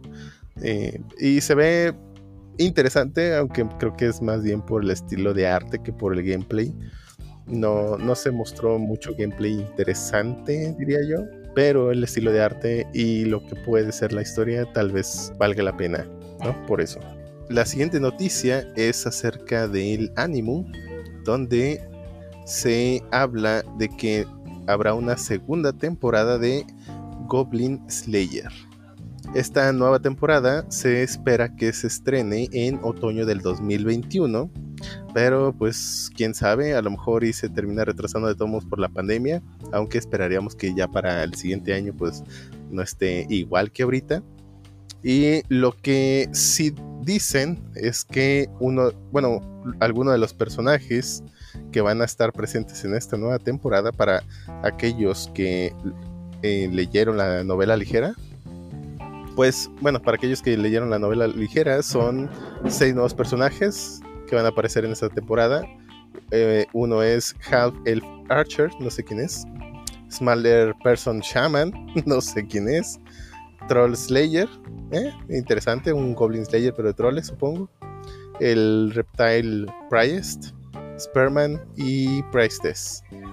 Eh, esos son los personajes para esta temporada. Que bueno, eh, creo que combina un poco de entre nuevos y viejos personajes. Que de hecho, ahora que lo pienso, la eh, arquera mitad elfa sí, sí ya salía. Y la sacerdotisa, pues obviamente es la compañera de Goblin Slayer San. Y, y bueno, finalmente y pues esa es la noticia nada más. Es un recordatorio de que, bueno, de que pues, va a salir y que lo esperen. La verdad, la, la primera temporada estuvo eh, aceptable, solo causó mucho revuelo el primer episodio por obvias razones. Pero pues en sí la serie no me pareció de lo más impresionante. Pero bueno, ahora pasando a la siguiente noticia. Eh, Neku. Ah, sí, pues una tormenta que le está cayendo, pero no a mi departamento, sino a The Last of Us Second Parts. Eh, lo están haciendo un review bombing en Metacritic y pues lleva ya más de 10.000 críticas negativas y un score por debajo de, de los 4 puntos. Esto parece ser que está ligado a, a la historia, ¿no? Eh, sí, lo que he leído es que pues la, la, historia no fue de su agrado y pues ese, de eso se debe el, el bombing. Y pues esperemos ya Metacritic logre purgar las críticas y pues ver realmente cuál es la crítica del juego de los usuarios. Esperemos se le calmen las aguas a Naughty Dog. Pero bueno, pasando pues entonces a otras noticias. Eh, eh, pasamos ahora al PC Boring Show. O bueno, en realidad es el PC Gaming Show. Pero la verdad es que ya habíamos dicho el podcast anterior que pues normalmente son aburridos y no nos decepciona, decepcionaron en, en, ese aspecto, al menos en ser aburridos. Eh, teníamos expectativas de que fuera a ser un poquito diferente, pero pues no, sí fue muy aburrido. Y también ese mismo día, el sábado pasado, eh, perdón, antepasado, el Future Gaming Show también tuvo lugar. Eh, que creo que fue el más interesante, que fue mucho más interesante que el PC Gaming Show. Pero pues recapitulando un poquito acerca de qué pasó en el PC Gaming Show, eh, se habló acerca de Torchlight 3, se mostró un poquito de gameplay también, se habló también de Evil Genius 2, que ese es como un tycoon, eres un supervillano y tienes tu empresa que pues normalmente un supervillano tiene una empresa para sacar dineros y es un juego de tycoon de supervillanos. Está, a mí me pareció interesante, yo la verdad no eh, conocía el, pues el primer juego de eh, Evil, eh, bueno, de, esta, de esta saga de, de, juegos, que bueno, ahora tiene dos, pero, pero yo no conocía el primero, de Evil Genius. Y me pareció bastante interesante este, esa premisa. Eh, se, veía divertido. Tal vez le eche un ojo después. Eh, también estuvo el de Remnant from the Ashes, que pues estuvo un poquito genérico su tráiler. Eh, algo interesante para mí es que también mostraron el publisher Humboldt Games. recordemos que la plata bueno, esto viene en base a que la plataforma Humboldt Bundle va a empezar también, bueno, esta misma compañía va a empezar ahora a publicar juegos. Esto eh, me agrada porque creo que demuestra que ha tenido muy buen crecimiento esta empresa que inició eh, como algo muy sencillo y ahora se ha vuelto todo un referente en, la industria de los videojuegos, sobre todo para PC. Y no solo en la industria de videojuegos, digo, también han hecho bundles de muchas cosas que no son videojuegos, eh, entre ellos libros, eh, cursos, etc. Pero ahora va a tener una subdivisión de publishing eh, y mostraron varios juegos, de hecho, no solo uno. está Produce, un shooter retro. Fate Tactics, que bueno, es un Tactics. La verdad me pareció muy similar a Disgaea en cuestión del estilo de batalla, pero pues supongo que tendrá sus variaciones.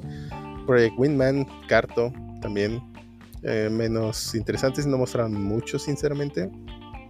Mm, también anunciaron ahora otra, otra empresa, una más conocida, eh, Creative, Creative Assembly, mejor conocido como, la, como los creadores de Total War, anunciaron la nueva saga que es Troy. Eh, sinceramente se me hizo que no estaba tan pulido en cuestión de gráficos y se parecía mucho. De hecho, yo, yo sinceramente cuando vi eso eh, lo confundí con el de ROM Total War y casi estoy seguro que el ROM Total War 2, perdón, el ROM 2 Total War se ve un poquito mejor que el Troy que mostraron. Espero yo que al final lo empiecen a pulir. Eh, y, ahorita se estén enfocando en la historia o los detalles, ¿no? bueno, y los detalles de gameplay y no tanto en los gráficos. Pero bueno, eh, también anunciaron Mafia Definitive Edition, eh, ahora, eh, bueno, Hangar 13, que es la compañía, y un juego también nuevo por parte de Don't, Don't Not Entertainment llamado Twin Mirror. Y pues ya, eso fue lo relevante, básicamente. Incluyeron varios trailers variados, pero sinceramente no llamaron mucho la atención, al menos en mi particular opinión. Ah, bueno, mm, creo que me faltó ahí mencionar eh, Sorgian Simulator 2, que parece estar más enfocado en el cooperativo, perdón, en el multiplayer. Y pues ya, creo que básicamente fue todo en cuanto al eh, PC Gaming Show o el PC Boarding Show. El, formato, sinceramente, se me hizo bien aburrido. El tipo intentando hacer unos chistes muy malos y pues en general el ritmo de cómo mostraban sus juegos o los diferentes trailers no me motivó en lo absoluto. Y como todos los años. y como todos los años, volvieron a hacerlo aburrido de alguna manera. Metieron ahora entre Bueno, no, siempre han tenido entrevistas. Eh, aunque pues yo esperaba que al ser ahora pregrabado, las entrevistas fueran más ágiles. Pero aún así lograron meter muchos tiempos muertos y... no sé. La verdad no me gusta. No me gustó. Eh, en cuanto al Future Gaming Show, eh, pues ese, la verdad, estuvo mucho más interesante para mí y mucho más ágil. Realmente este no me aburrió, tenía un formato un poquito más rápido y no se enfocaron tanto en presentadores ni nada, a pesar de que sí hubo, pero pues los escuchábamos más bien como un voiceover y la única vez en la que los vimos fue al principio, donde se presentaron básicamente. De ahí en más todo fue bastante ágil y uno de los, de los juegos que llamaron la atención, o hablando ya de, de, lo que sí nos interesa, fue Quantum Error, un juego desarrollado, bueno, usando el Unreal Engine.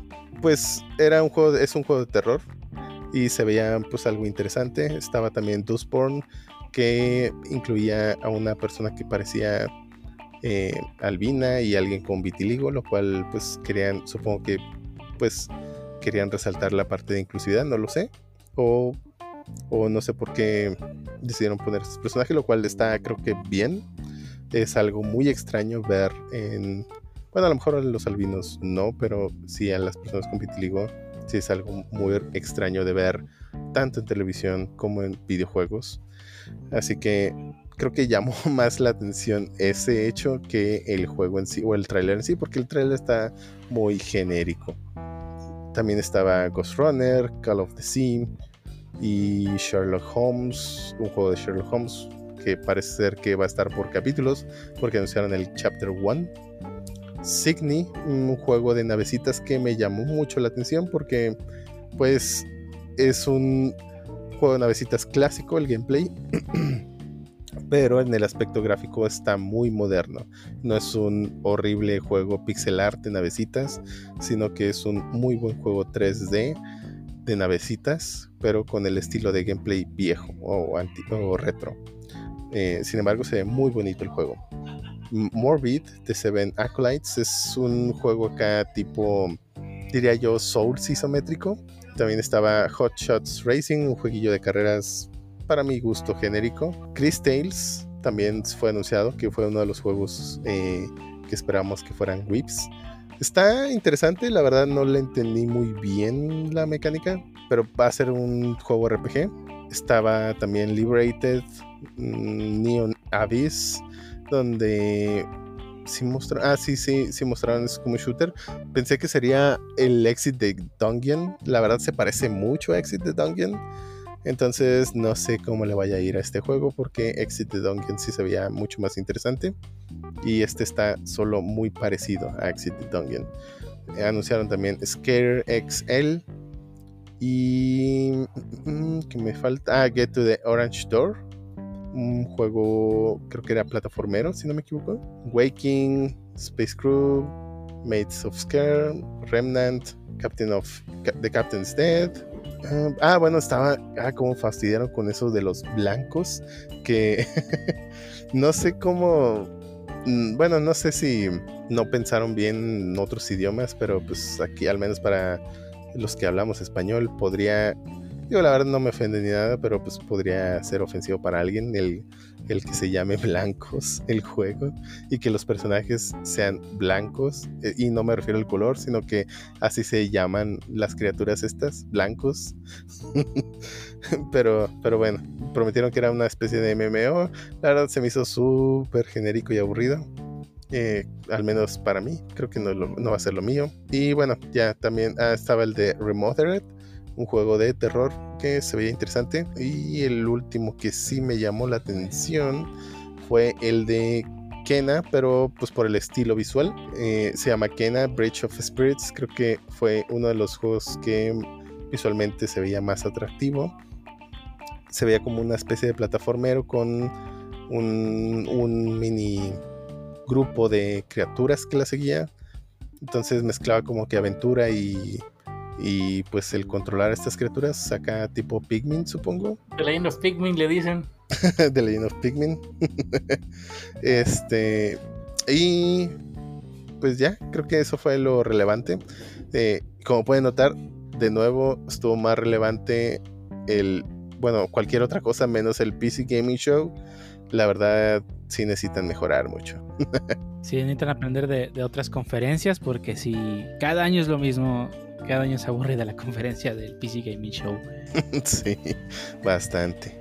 Eh, entonces pasamos con la siguiente noticia, la cual vendría a ser que Funimation, Funimation, este, esta empresa que en Estados Unidos por lo menos tiene muchas licencias de anime, entre las más populares, de que pues, pueden ser Dragon Ball, eh, Boku no Hero Academia y demás series que pues este son muy populares. Ellos tienen la licencia en Estados Unidos para la difusión y pues también el consecuente doblaje al inglés en este caso.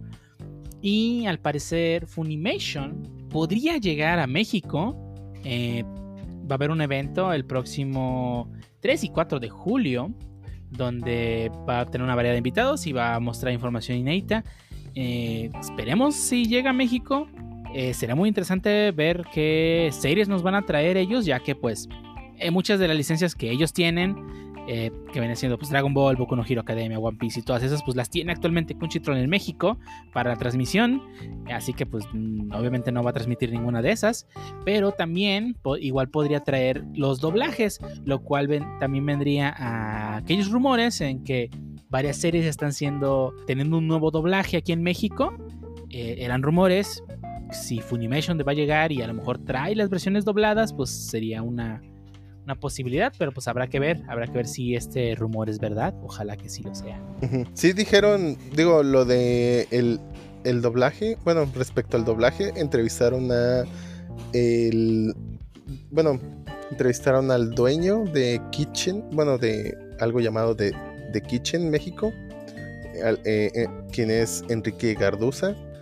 Y él estaba hablando respecto, bueno, que, quien va a ser uno, supongo que uno de los involucrados en traer Funimation a Latinoamérica.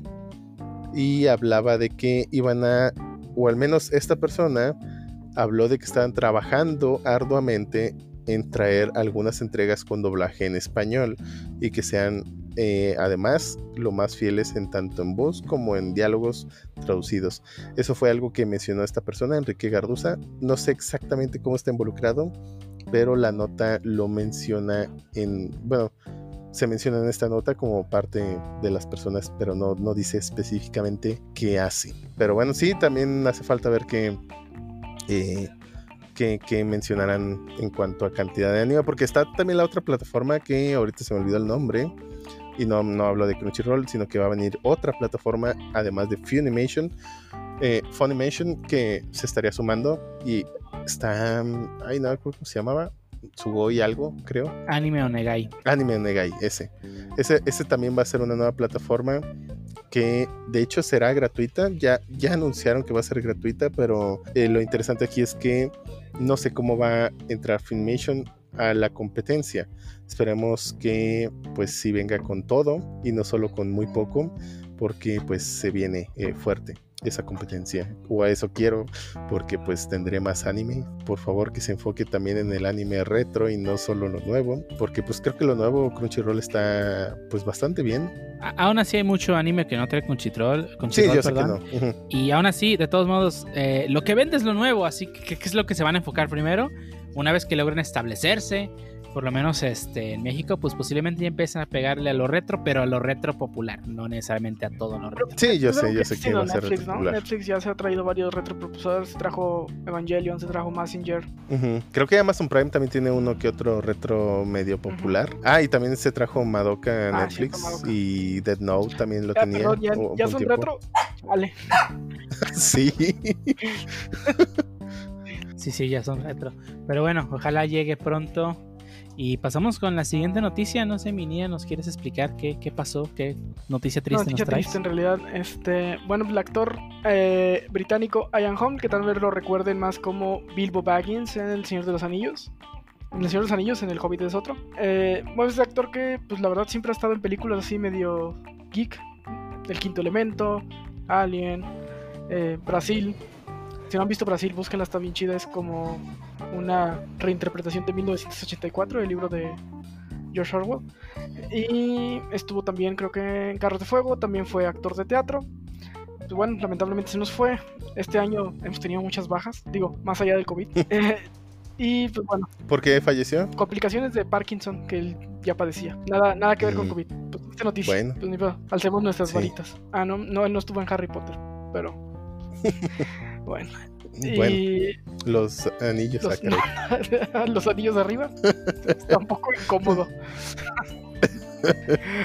Sí, bueno, pues es una triste eh, pérdida. Digo, al final de cuentas, este, digo, su, tra- su mejor forma de respetar, pues, lo que es su fallecimiento, pues, es viendo el trabajo, gran trabajo que hizo. Pero bueno, todos lo recuerdan. Creo que la mayoría de aquí los recordamos por El Señor de los Anillos. Por Alien, el robot, el que se vuelve loco. O el. No, de hecho es muy popular el, el, el sacerdote de Quinto Ah, también tiene muchos memes, ¿cómo no? Ujú, Pero bueno, claro Señor que de los. Anillos, dice Diego.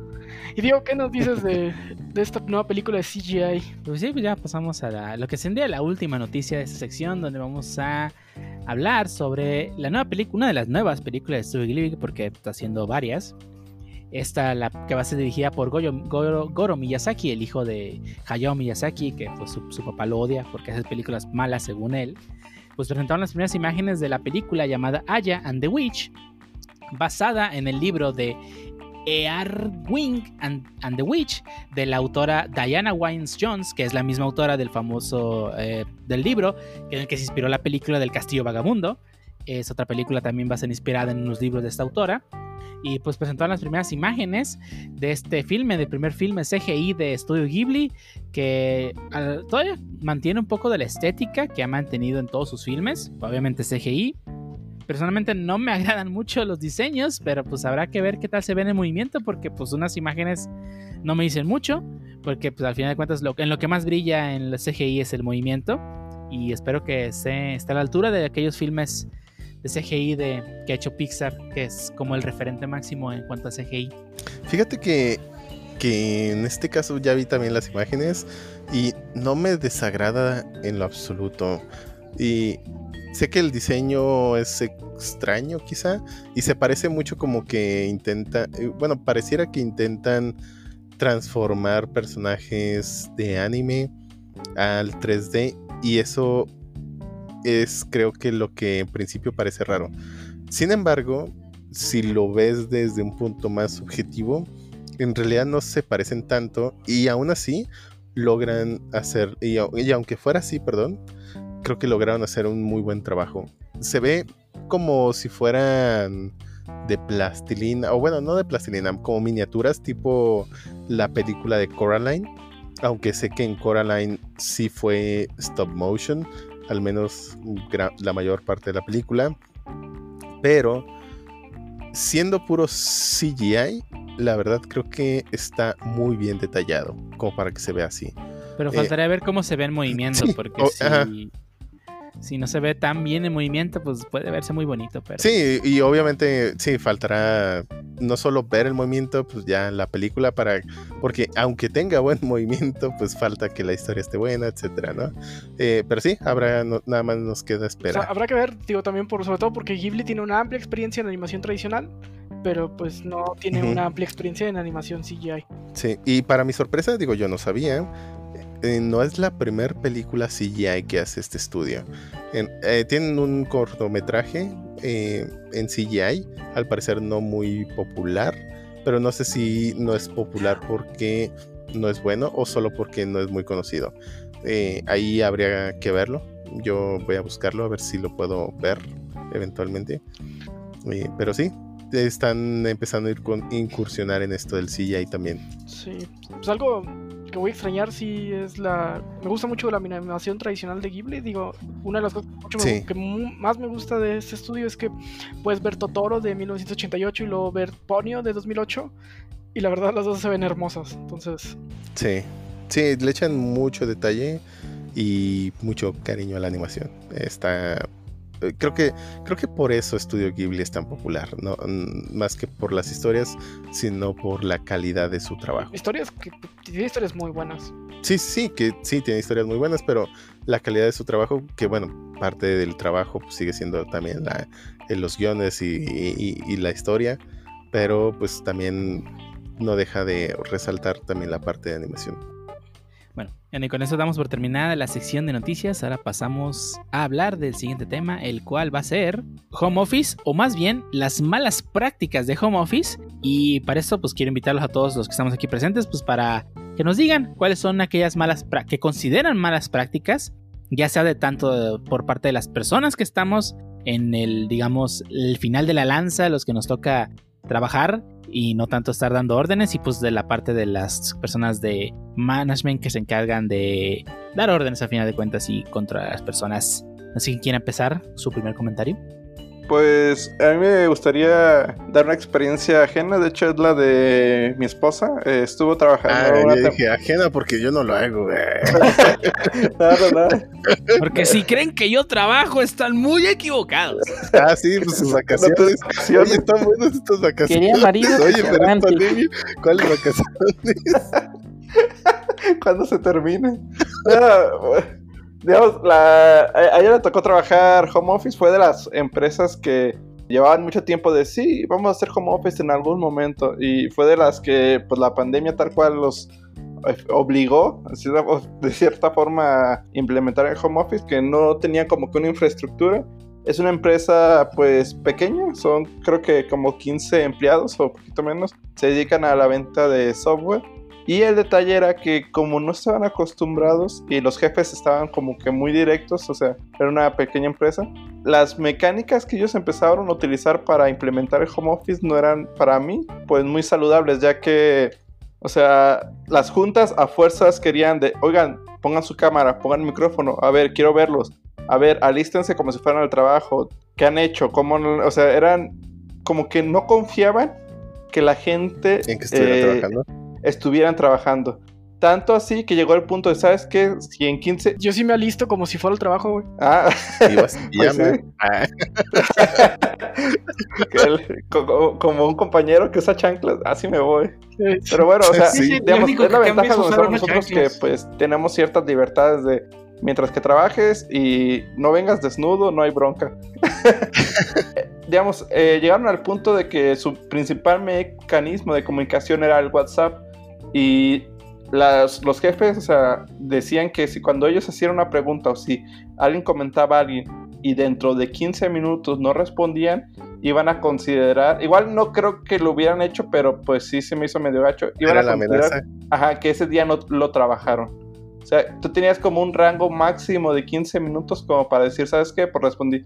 Tenías que avisar, ¿sabes qué? Me fui a comer, ya regresé. Y aún así, en la hora de comida te podían contactar por, para cualquier detalle.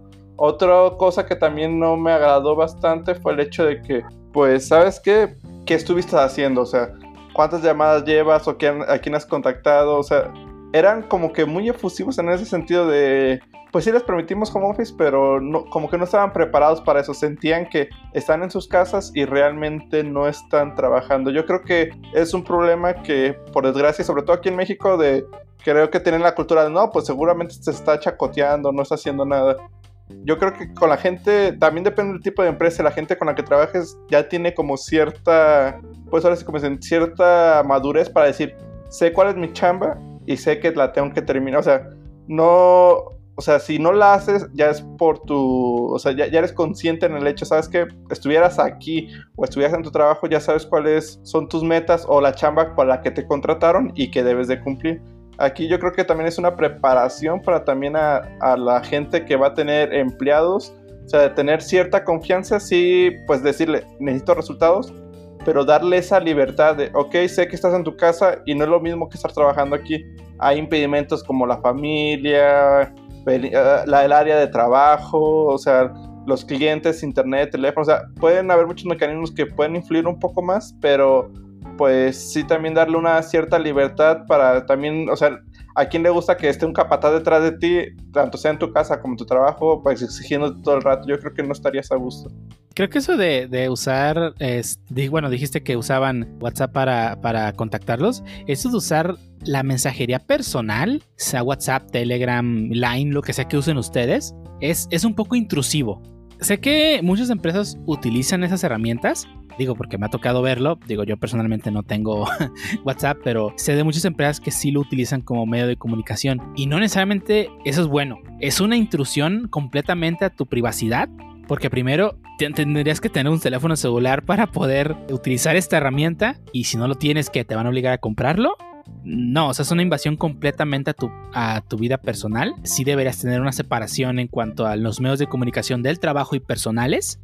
Porque para eso están herramientas como Slack, Microsoft Teams o incluso el correo. Digo, sé que lo mejor es usar correo, pero sí es una, es una intrusión. Definitivamente es, un- es meterte en tu vida personal, quererte obligar a usar esas herramientas como para trabajo. Creo que sí coincido en que es una intrusión en el sentido de que tendrían que proveerte las herramientas para comunicarte, que en este caso ese es el ejemplo, pero debería ser cualquier herramienta del que necesites para desempeñar tu trabajo. Sin embargo, no ligaría WhatsApp como un problema o una intrusión directa a tu privacidad. ¿Por qué? Bueno, porque existen algunas empresas que yo conozco donde te pueden proveer un celular, tal cual. Es decir, recuerdo al menos un gerente donde sí tenía dos celulares, uno proveído por la compañía y otro personal. Y por supuesto le pagaban el plan, etcétera, ¿no? Y ahí es donde entra la parte de tu herramienta y por supuesto si te piden que utilices o instales WhatsApp en esta herramienta de trabajo que la misma empresa te proveyó, pues no le veo el problema y por supuesto no lo considero como una intrusión. Pero si al contrario no le proveyeron de ninguna herramienta para esto más que exigirle el uso de su pues, celular personal, ahí sí lo veo malo. Pero es que también hay que ver que, o sea, estás usando una herramienta que no es para el trabajo, que en este caso, eh, o sea, sé que existe una versión business, no sé si está enfocada en lo mismo que estaría enfocada Slack, pero, No, la, la función business es para comunicación empresa-cliente. ah, ok. Bueno, pero el punto es que, o sea, tendrían que usar las herramientas, digo, hay muchas y no cuestan dinero realmente, pero pues las pueden utilizar. Digo, realmente creo que pueden usar lo que el mejor les parezca. Bueno, adicionalmente WhatsApp pues sí es gratis. Y entiendo que hay mejores herramientas que muy seguramente ellos no conocen, como lo es Slack, por ejemplo. Pero hay gente que utiliza muchas herramientas gratuitas que no están diseñadas con ese propósito o incluso no están preparadas para ese propósito y sin embargo las usan porque pues les parece práctico, ¿no? Pero pues digo, al final, si ellos dicen que está bien, pues que hoy sobre todo se sienten cómodos usándolo, pues está bien. Pero creo que el principal problema es qué recursos está proveyendo la empresa para que tú utilices las herramientas que te exigen que utilices. Creo que ese es el verdadero problema, definitivamente. Y sí, suena una a que, a que de plano no tenían conocimiento de cómo llevar a cabo un home office exitoso sobre todo porque muchas de esas cosas que mencionas que le pidieron o que le estuvieron preguntando a, a esta persona, a tu esposa, mm, muy seguramente no la van a hacer si la estuvieran, si, iba a decir si la estuvieran viendo, pero realmente en la oficina no siempre van a estar viéndolo. Entonces, si, si estuviera en la oficina, a lo mejor ella podría no estar haciendo su trabajo, y digo, no, digo que lo haga, sino que podría una persona estar en la oficina y no estar trabajando eh, y pues básicamente digamos malgastando todo su tiempo en cualquier otra cosa. Pero es como que existe esa desconfianza no de o, o esa confianza aparente de que si está en la oficina seguro debe estar trabajando no es que no puedan hacer otra cosa esa es la mentalidad original y normalmente no se ponen a pensar que realmente, a pesar de que la persona está en la oficina, ellos están teniendo la confianza ciega. O, o- o a lo mejor no tan ciega, ¿no? Pues a lo mejor ya conocen a la persona, etcétera. Pero tienen la confianza para dejarlos hacer su trabajo sin estarle preguntando cada 15 minutos qué están haciendo, ¿no? Entonces, el simple hecho de no pensar en cómo suceden las cosas en la oficina y tratar de replicar las mismas condiciones, pero ahora remotos, pues el, no considerarlo lleva, por supuesto, a estas malas prácticas. Y empiezan con cosas extrañas como eso de estar preguntando o estar exigiendo que te digan dónde están y qué hicieron.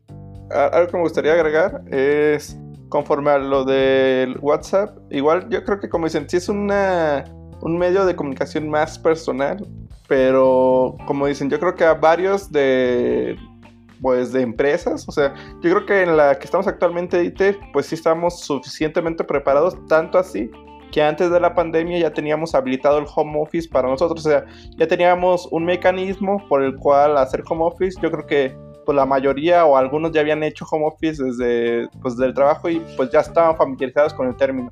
Ya Pero, que pero pues, en este ya- caso estamos hablando de, estás hablando de empleados de IT que la mayoría sí tienen contemplado el home office y en, otros, y en, y en muchas otras es hasta obligatorio que ni siquiera tienen oficinas. Pero es que esto de, esto de la situación que hubo con la pandemia, pues afectó a todas las industrias. Y hay industrias que no están enfocadas en IT, que sí es algo nuevo para ellos. Y, y ver la forma como ellos lo intentaron adoptar, cosa que pues por lo visto a muchos no les salió tan bien. Sí, Sí. ¿no? Creo que la cosa del WhatsApp va más orientada a un tema de neutralidad de la red, más que otra cosa. Primeramente porque WhatsApp es gratis en casi todos los planes, e ilimitado. Si le obligas a alguien a bajar Slack, pues Slack sí le va a gastar de sus datos personales. Y en este caso lo obligarías a la persona a que contrate un plan para poder tener acceso a la herramienta. Y tiene que tener un celular, digo, Ese- si ese le- es el- ese es el o detalle, o un sea, dispositivo, Ajá. o sea, ya sea computadora o celular, porque no todas las personas van a tener un celular o computadora disponibles para instalarle estas herramientas, ya sea que o sea, el celular esté muy viejo o que sea de todavía un flip eh, flip cell de, de esos Pero esto- no estamos hablando de la, estamos hablando más de la generalidad. La verdad, ya está muy difícil que alguien no tenga un celular. Fíjate que no lo creo. Yo en HP, cuando, bueno, yo nunca tuve celular hasta que entré a HP. Y en HP, la verdad, originalmente no tenía pensado comprar un celular. Pero como la mayoría lo empezó, lo estaba usando, pues dije, bueno, me lo compro y pues veo a ver qué tal me va. Pero realmente yo no tenía planes de comprar uno. Tú no Entonces- eres la generalidad. ¿Eh? Tú no eres la generalidad. Pues- No, yo sé que no, pero no vas a pensar en que solo porque la mayoría lo tiene, no puedes tampoco generalizar, ¿sí? Pues es que no preparas, ahora sí que dicho popular, preparas tu iglesia para los domingos, no para Semana Santa. güey. No, O sea- pero es, es que está mal pensado, porque te tienes que preparar para el peor de los casos. Ah, si no estás mal preparado. Y, y en todo caso, o sea, estás- es que estás asu- asumiendo que tus empleados van a tener ciertas, eh, eh, ciertas comunidades, y- vamos a y- y que son tu responsabilidad como... Porque si quieres que estén comunicados, pues le vas a entregar un celular tú, o sea, no vas a esperar que usen el suyo. Sí, si los quieres mandar con clientes a que los vayan a visitar, no les vas a decir, usa tu dinero para agarrar camión o cómprate un carro, no. Le vas a pagar los viáticos para el viaje o le vas a prestar un carro. Voy a asumir nuestra política de home office. Nuestra política de home office es, te vas a tu casa, trabajas, tienes internet, asumo que tienes internet. No tienes internet, yo te doy un apoyo para que contrates internet, pero mi base es creer que tú tienes internet. Ah, bueno, es que aquí el home office es opcional. Bueno, entiendo Bueno, que ahora no. para la pandemia no lo fue. Sí, sí. Sin embargo, sí hubo una encuesta para. Bueno, sé que Mm. en ese aspecto sí tienes toda la razón. Ahí sí está ocurriendo específicamente un abuso porque se supone que debería de haber preguntado a la empresa si tenemos o no internet porque es parte de nuestros, pues básicamente herramientas de trabajo. Y sí, al igual que si bien la mayoría de nosotros, pero volvemos, es generalidad, la gran mayoría de las personas que trabajamos en IT ya contamos con alguna computadora en nuestra casa, aún así es obligación de la empresa que nos presten una computadora. No porque la nuestra la podamos usar para trabajar, significa que debemos usarla para trabajar. Es, es- que no puedes hacer una política empresarial basado en casos puntuales. Creo que necesitas hacer tu política sobre la generalidad y después ver cada caso puntual, tal como se hizo en, esa- en la política que hicimos. Creo Bueno, que, creo que yo lo veo diferente. lo- ajá. lo podrías hacer, pero, o sea, no, no vas a esperar que tus empleados usen su computadora para trabajar. Y de hecho, Tú les tienes que no proveer el raro, ¿eh? equipo. Hay, hay empresas que ya te, no te piden, pero sí te dan la opción de que, ok, tú tienes, un, tú tienes un equipo que tú quieres usar para trabajar, lo puedes usar sin problema. Ok, sí, pero esa es, digamos, su- si su política es, si tienes computadora te puedo dar un subsidio o lo que sea, pues es su política. No, o sea, no tienes por qué obligar a tu empleado a que use su herramienta, que, o sea, su- sus cosas propias para el trabajo. Si Sí. él, si él dice, ¿sabes que yo lo tengo? Yo lo puedo usar, Y yo Ah, lo prefiero usar. Ajá, y yo la prefiero usar, pues adelante. Ah, ok, este, por, por ejemplo, en el caso de, de los automóviles, muchos este, de las personas que son de las que van a los choques, tra- muchos de ellos traen su propio carro, pero la empresa les paga todos los viáticos por el uso del automóvil. Sí, porque es deber de la empresa Ajá, proporcionarle algo. eh, en este caso, el mecanismo es el dinero, por ya sea por algún acuerdo o por política. Pero, pues sí, definitivamente la empresa debe de proveer esto. Y es, y es por eso que muchas empresas usan WhatsApp. Es el que menos impacto tiene para una persona de a pie. En cuanto ¿Qué? a... ¿Pero menos impacto? Sí, menos impacto en que la mayoría de la gente ya tiene un celular que soporta WhatsApp. WhatsApp no es una aplicación Ah, que bueno, es que de nuevo estás dependiendo. O sea, a mí se me hace muy mal y también se me hace muy mal pensar en la generalidad o prepararte para la generalidad. Es como decir que una ciudad no debería de prepararse para un terremoto solo porque la mayoría de las veces no ocurren. O sea, se me hace ridículo, sinceramente. Eh, en muchas ciudades están, muchas ciudades están así diseñadas. Sí, y, y está, y no está está bien. así. Guadalajara Y no no está significa diseñada que esté bien. ¿Y eso está bien? ¿Te parece a ti bien? Pues es que si te vas a gastar millones de pesos en algo que nunca va a pasar. Pero te, te o- Sí. nunca va a pasar. Sí, ¿verdad? ¿Por qué ¿Sí pago un seguro, seguro? para mi carro si espero nunca chocar? Sí. ¿Para qué pago un seguro de vida si espero nunca morirme? O sea, es lo mismo. O sea, estás previniendo algo. Eh, Si estás En seguro caso que va a hacemos- pasar, Eh, es cierto. El, el Si nunca, estás seguro. el nunca checar. El nunca chocar es, y sobre todo en Guadalajara, es prácticamente imposible. Ah, pero es, ¿cuántas veces has chocado? Eh, De las veces que has manejado. dos. Si, si, si dijeras el, po- en porcentaje de tiempo, bueno, si juntaras todo el tiempo que has conducido tu vehículo, ¿qué porcentaje dirías que de ese tiempo has chocado? ¿Es la generalidad? No, no es la generalidad. Ajá, entonces te preparaste con un seguro. Sí, ¿Crees que es conveniente tener el seguro? sí, A pesar de que no es la generalidad. sí, pero eh, estás haciendo unas... Es que son cosas, yo creo que creo que son diferentes muy diferentes. Es- yo creo que esto sí es muy diferente, voy a decir por qué. Porque realmente ahora sí caemos, es, ahora sí estamos quedando en una generalidad. ¿Por qué? Porque mucha gente, ahora sí que la gran mayoría está más de, ay, si pasa esto, mejor me preparo. Realmente. Ahora te la voy a poner más sencilla. ¿Quién aquí de todos los presentes pensaba que íbamos a tener una pandemia? Te aseguro que nadie, o y sea, nadie planes, se lo esperaba. planes- No existía ningún plan. No, no, no. y no digo de estaba aquí. bien. No, no digo de aquí, pero existen planes de pandemias en muchos países. Que no estemos Ah, preparados significa que estamos sí, de mal acuerdo, pero preparados. ahora, Sí. en, el, en el mundo, el mundo no estaba preparado y eso no quiere decir que está bien. no, pero algunas vamos partes a del lo mundo mismo, no lo eh, estaban. Ninguna parte Era del mundo estaba. la- No ninguna parte del mundo estaba. Algunos sí esto. ¿Salió bien? Sí, Salió bien. bien. En Estaba- todo- en Hay, todo- hay un- hay unas, hay unos países que sí. Pero no porque, no porque estaban preparados, sino por, por casos fortuitos. Una como No, sí, también estuvieron otras porque preparados. estaban, otras porque Estaban este, mejor preparados, pero no estaban, o sea, no Preparados estaban de alguna manera. Preparados No, de alguna manera. Bien no o mal, solo- no hay un preparados. No hay un solo país que haya salido bien de este desmadre. Ni e- o económicamente, o con muertos, o con algo. Pero le pegó. Pero preparados, bien o mal, o mucho o poco, estuvieron preparados. Sí, y por eso salieron mejor. Le- Ah, les fue bien comparados, por supuesto, con la situación. Si comparamos la situación, porque es, es- obviamente no es algo normal, si chocaste no te fue bien, desde ese, por el simple hecho. Pero si chocaste y te preparaste con un seguro, te fue bien a la hora de chocar. Igual, bueno, regresando un poco al punto del home office. Yo, bueno, yo, yo, yo, yo- yo Es que reitero, para, para mí, para mí voy a lo mismo, o sea, es, es que, es que sí, es cierto lo que dice Ángel, o sea, hay que regresar al tema, pe- pero, Pero o sea, eh, yo aunque, sea WhatsApp, o sea, aunque, aunque, sea, aunque sea WhatsApp o lo que sea, más bien yo pondría el, el foco de atención en, ¿sabes qué? Co- cómo dar una comunicación efectiva con la empresa. En mi caso, yo no, meh, no lo veo mal que sea por WhatsApp. Aquí el detalle es, oye, a ver, espérame, estos inclusive son mis horarios de trabajo, esto es mi horario de comer, bueno, pues como cualquier otro, te vas a comer y pues nadie te molesta, ¿no? No te voy a contestar en mi horario de comer y ya regresas y con todo gusto lo que quede, empiezas a contestar, creo que más bien en ese caso puntual, creo que ese sería, al menos de mi perspectiva, el detalle, ¿no? Oye, ¿sabes qué? Yo te voy a contestar a estas horas y este es mi horario de trabajo y ya, porque inclusive suelen darse no solamente porque sea, digamos, ahorita, ese es- salió el ejemplo, ¿no? WhatsApp, ¿no? Pero puede ser que haya ciertas aplicaciones empresariales de comunicación y aún así te llegue un tipo, no sé, horario, voy a decir algo genérico, no un horario ni a las 3 de la mañana pidiéndote un cambio o algo, que cheques algo. Y están, llegue y llegue correos y llegue y llegue notificaciones y tú así como de... "Ah".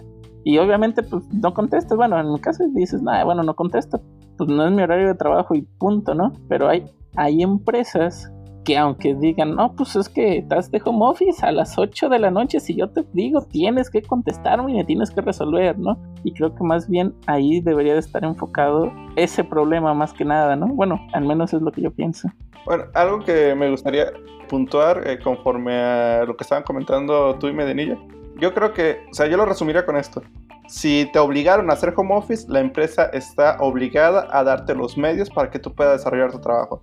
Ya sea, Sí. pues, internet, lo que sea. O sea, eso sí estoy de acuerdo. Y conforme a lo del WhatsApp, en lo particular, o sea, yo creo que en este caso, o sea, como dicen, a todos nos agarró en curva esta situación de, pues, de la pandemia. Sinceramente, yo creo que la gran mayoría de las empresas aún hoy en día, hay unas que, o sea, literalmente no se pueden, como las manufactureras, o como dicen, un arqueólogo, ah, voy a hacer como office, deja rompo la pared, pues no, o sea, hay, hay trabajos que no, o sea, no están hechos para hacerlos desde casa, pero hay muchos otros que creo que somos sobre todo de burocracia o pues que tienen que ver con en una oficina, que sí lo esperan hacer desde casa, y varios que no estaban realmente preparados para hacer home office o no tenían, como dicen, una plataforma o un medio de trabajo, pues se adaptaron. En este caso del trabajo donde estaba mi esposa, pues usaron WhatsApp como media de, medio de comunicación. Tal vez no es el más adecuado o no esté diseñado para eso, pero como era el más familiarizado para todos y en este caso todos lo tenían y pues les funcionó, pues yo creo que no está mal usarlo en este caso como de emergencia, o sea, fue,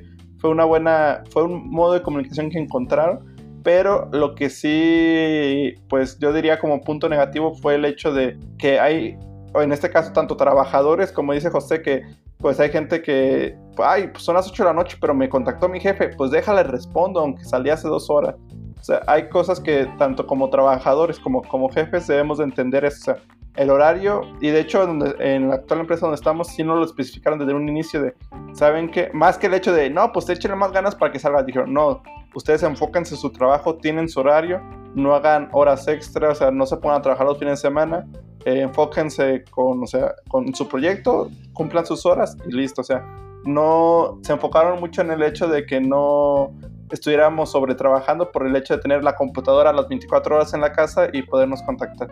Sí, por lo que platicabas, parece ser que se enfocaron en algo conocido como micromanagement, donde básicamente quieren tener como que el control de todo lo que hacen sus empleados. Sin embargo, lo que tendrían que hacer todas las empresas que no estaban preparadas o que básicamente no saben qué hacer para moverse a un esquema home office es pensar en su oficina, en cómo desempeñaban sus trabajadores el trabajo que desempeñaran ¿no? en sus oficinas y tratar de replicar dicho ambiente pero de forma remota. Es decir, si les daban una hora de, comida y eran estrictos al, con el horario de comida, pueden pues a lo mejor seguirlo haciendo, ¿no? Pero sí, ellos nunca preguntaban a qué hora ibas al baño, por ejemplo. Digo, al menos yo sí me tomo mi tiempo para ciertas idas al baño. Entonces, pues a lo mejor sí me tardo 15 minutos, ¿no? Y pues como que estar avisando y eso, pues ya es excesivo, sobre todo si no lo hacían en su oficina. Entonces es una manera sencilla de pensar o saber si están haciendo un home office más o menos correcto es pensar en las condiciones completamente hablando del ambiente que había en su oficina, cómo esto se puede replicar y me refiero a tal cual las condiciones que había anteriormente, pero en los hogares de cada una de estas personas, o sea, remoto. Entonces, si no hacían algo estando en la oficina, pues tampoco deberían de hacerlo estando en sus casas o estando de forma remota. Si hacían algo estando en la oficina, entonces muy seguramente eso es lo que deberían de estar buscando hacer en sus casas, ¿no?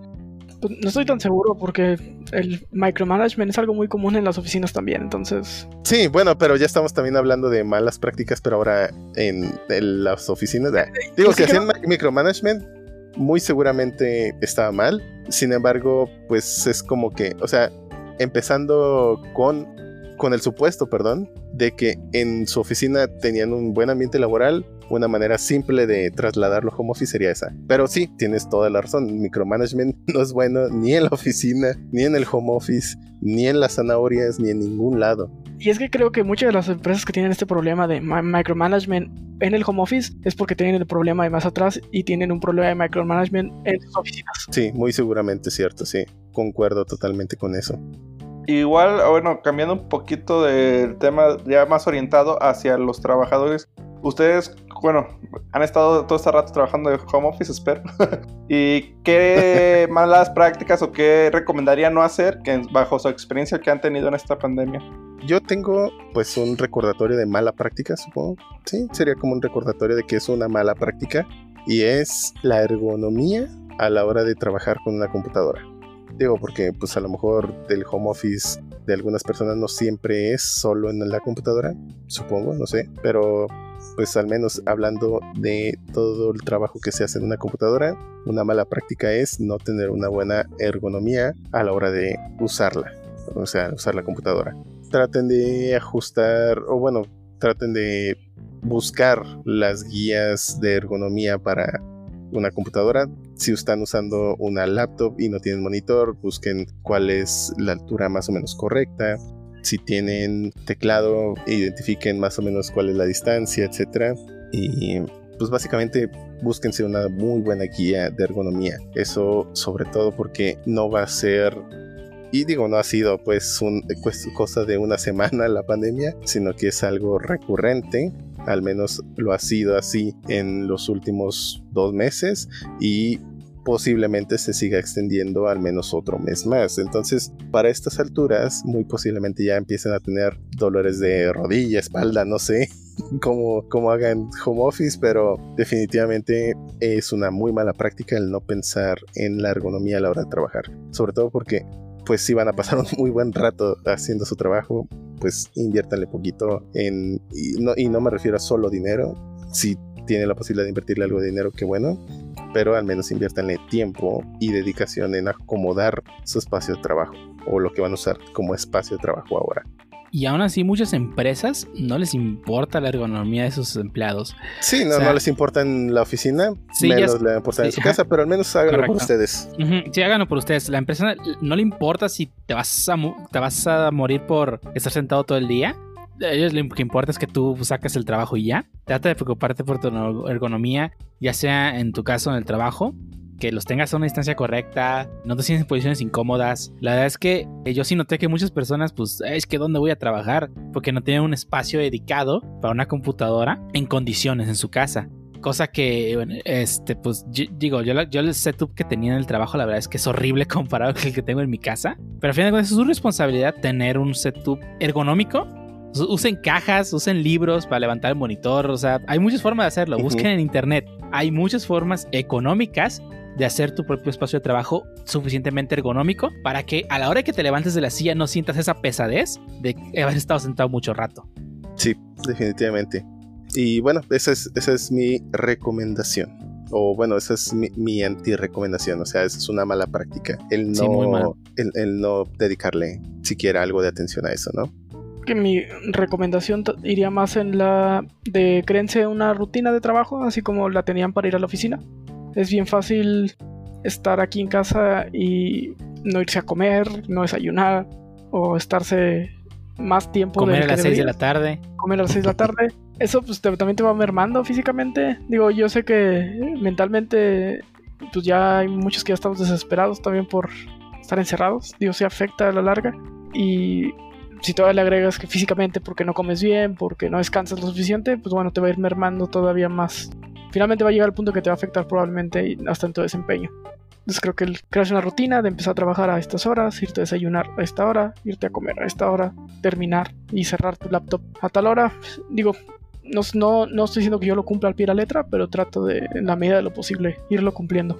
Sí, de hecho es muy buena recomendación generar rutinas para tratar de distinguir el periodo de trabajo con el periodo de esparcimiento, porque pues si no se sigue una rutina se puede borrar muy fácilmente esa línea de a qué hora debería de dejar de trabajar o no. Entonces... Y, puede afectar en, de las dos formas. Puede afectar en que te quedes trabajando hasta las 12 de la noche y puede pasar de que te pongas a jugar todo el día y no hagas nada. O sea, si tienes que delimitar. Sí puede haber muchas distracciones en casa, eh, entonces sí es cierto también. Afecta tanto para trabajar en exceso como para casi no trabajar o decir que son vacaciones. Ah, no Lamentablemente nunca, nunca, me ha pasado la de no trabajar, maldita. Sí, no, a mí tampoco, pero, pero se espera un día. Algún día. Cobrarme esas horas extras. Sí. Bueno, pues yo tengo una que creo que, bueno, al menos para mí ya estoy en, una etapa muy, muy de- después de que ya me pasó, ya no, no encuentro la forma de volver. Es que pues el tiempo que yo usaba para trasladarme al trabajo, prepararme, terminar de despertar por la mañana, pues tomé la decisión voluntaria de dormirlo. Así que au- aumenté, por así decirlo, mi periodo de, tie- de tiempo en el que dormía, aprovechando este tiempo que ya no voy a usar tanto, pero a la larga esto me está provocando que mi horario de sueño se está desplazando cada vez más hacia más tarde. Me duermo pasada la medianoche y pues al despertarme entre 9 y 10 batallo muchísimo para despertar, si no es con ayuda de un café, a lo mejor ni siquiera puedo estar concentrado en lo que, lo que pasa el, mi, mi- bueno, mi horario de trabajo pues no, no, no hagan, no, no tomen esa hora extra para dormirla, no, no alteren su horario de sueño, es muy perjudicial. 9 y Sí. 10, Pancho, si tú entras a las 9, ¿cómo que? Lol. Bueno, No, pero- no sabes en realidad qué horario tiene Pancho. Estás asumiendo que entre las 9. Ah, sí. sí. Solo diré que secreto, sí, secre- entra a las- secretos de guacamole. Por favor. Ah, ok, ok, no, todo bien, todo bien, Pancho. Son guacamole, guacamole secrets, Ángel. De hecho, el bueno, Pancho es el guacamole de ese equipo. Ah, caray. Digo, el aguacate, perdón, me tronqué. ok. Pero bueno, eh, creo que sí es muy buena recomendación, aunque antes yo estaba también, y digo, esto fue mucho antes de la pandemia, donde también estaba pues durmiendo muy mal. Y llegué, bueno, vi cómo una... diablos llegabas a las 11 de la oficina, güey, no mames.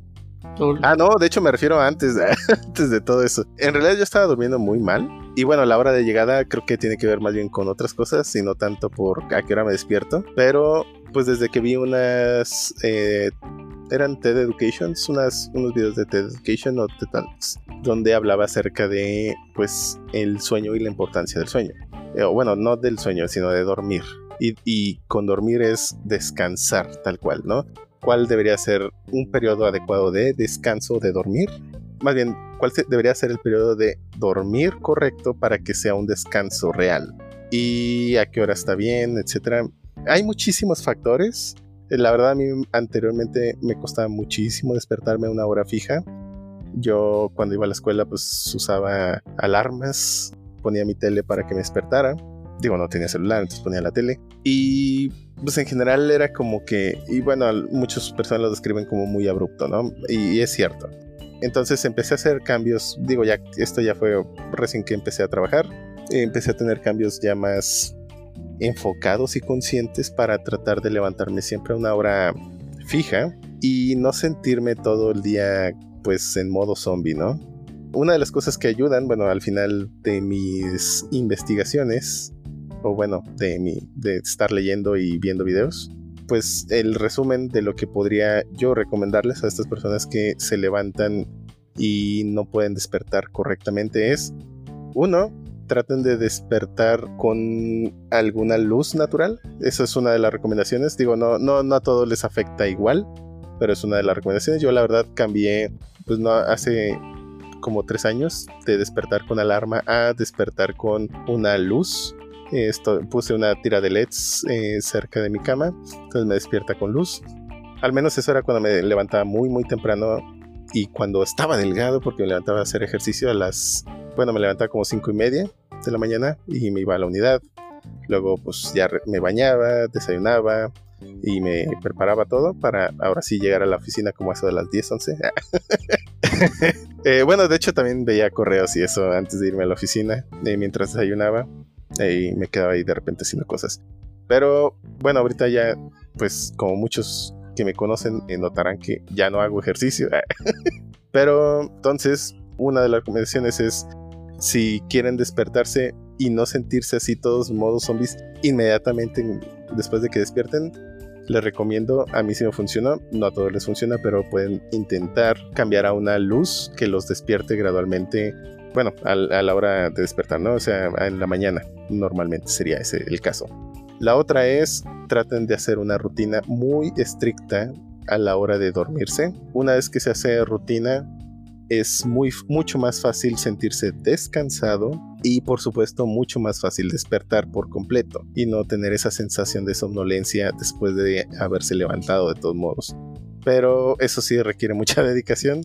La verdad es que sobre todo es muy fácil la clásica una partida más. Entonces es muy fácil pues no seguir este eh, régimen de horario en cuanto a la hora de dormir y o despertar. Pero pues la verdad, sí, digo, ya lo he dejado un poquito de lado. Sí me he dejado, me he quedado a diferentes horas y ya otra vez medio volví a sentir un poco de somnolencia a la hora de despertarme.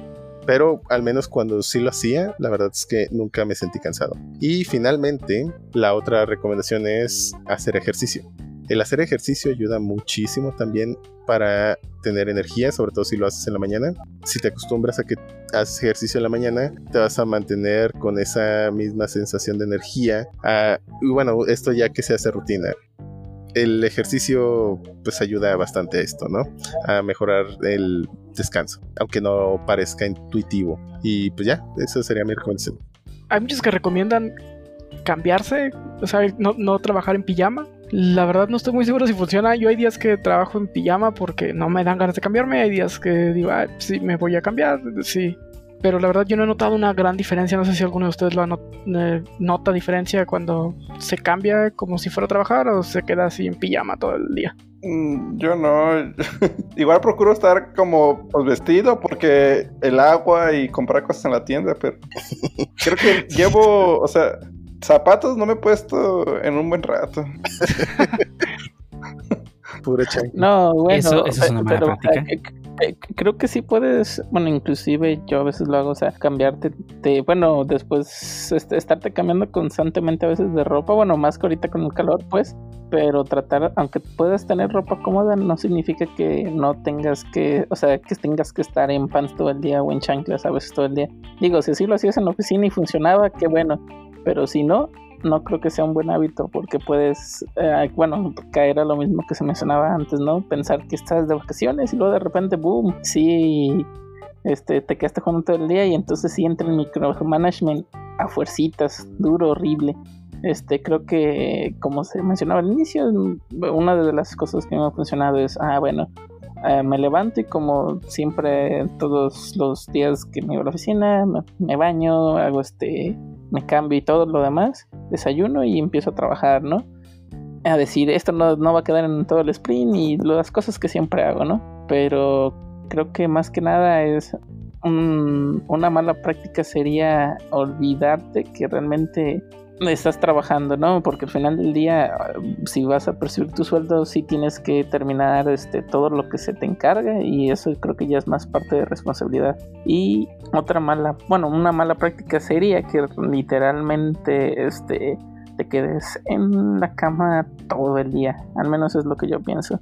Trata de moverte, a lo mejor, aunque suene bo- botana de la casa a la, bueno, de la cama a la cocina y de la cocina a la sala y de la sala a tu estudio si es que tienes estudio, si no, pues a otro cuarto, o sea, al menos moverte y hacer tu rondín y no quedarte estático en un solo lugar, creo que eso sí podría, sin- y más si no tienes un espacio específicamente diseñado para trabajar o para poder trabajar con ergonómicamente o demás, creo que sí, al menos dar ese pequeño tour o estarte moviéndote, este sí puede activarte o al menos este medio despejarte, al menos tratar de engañar a la mente, ¿no?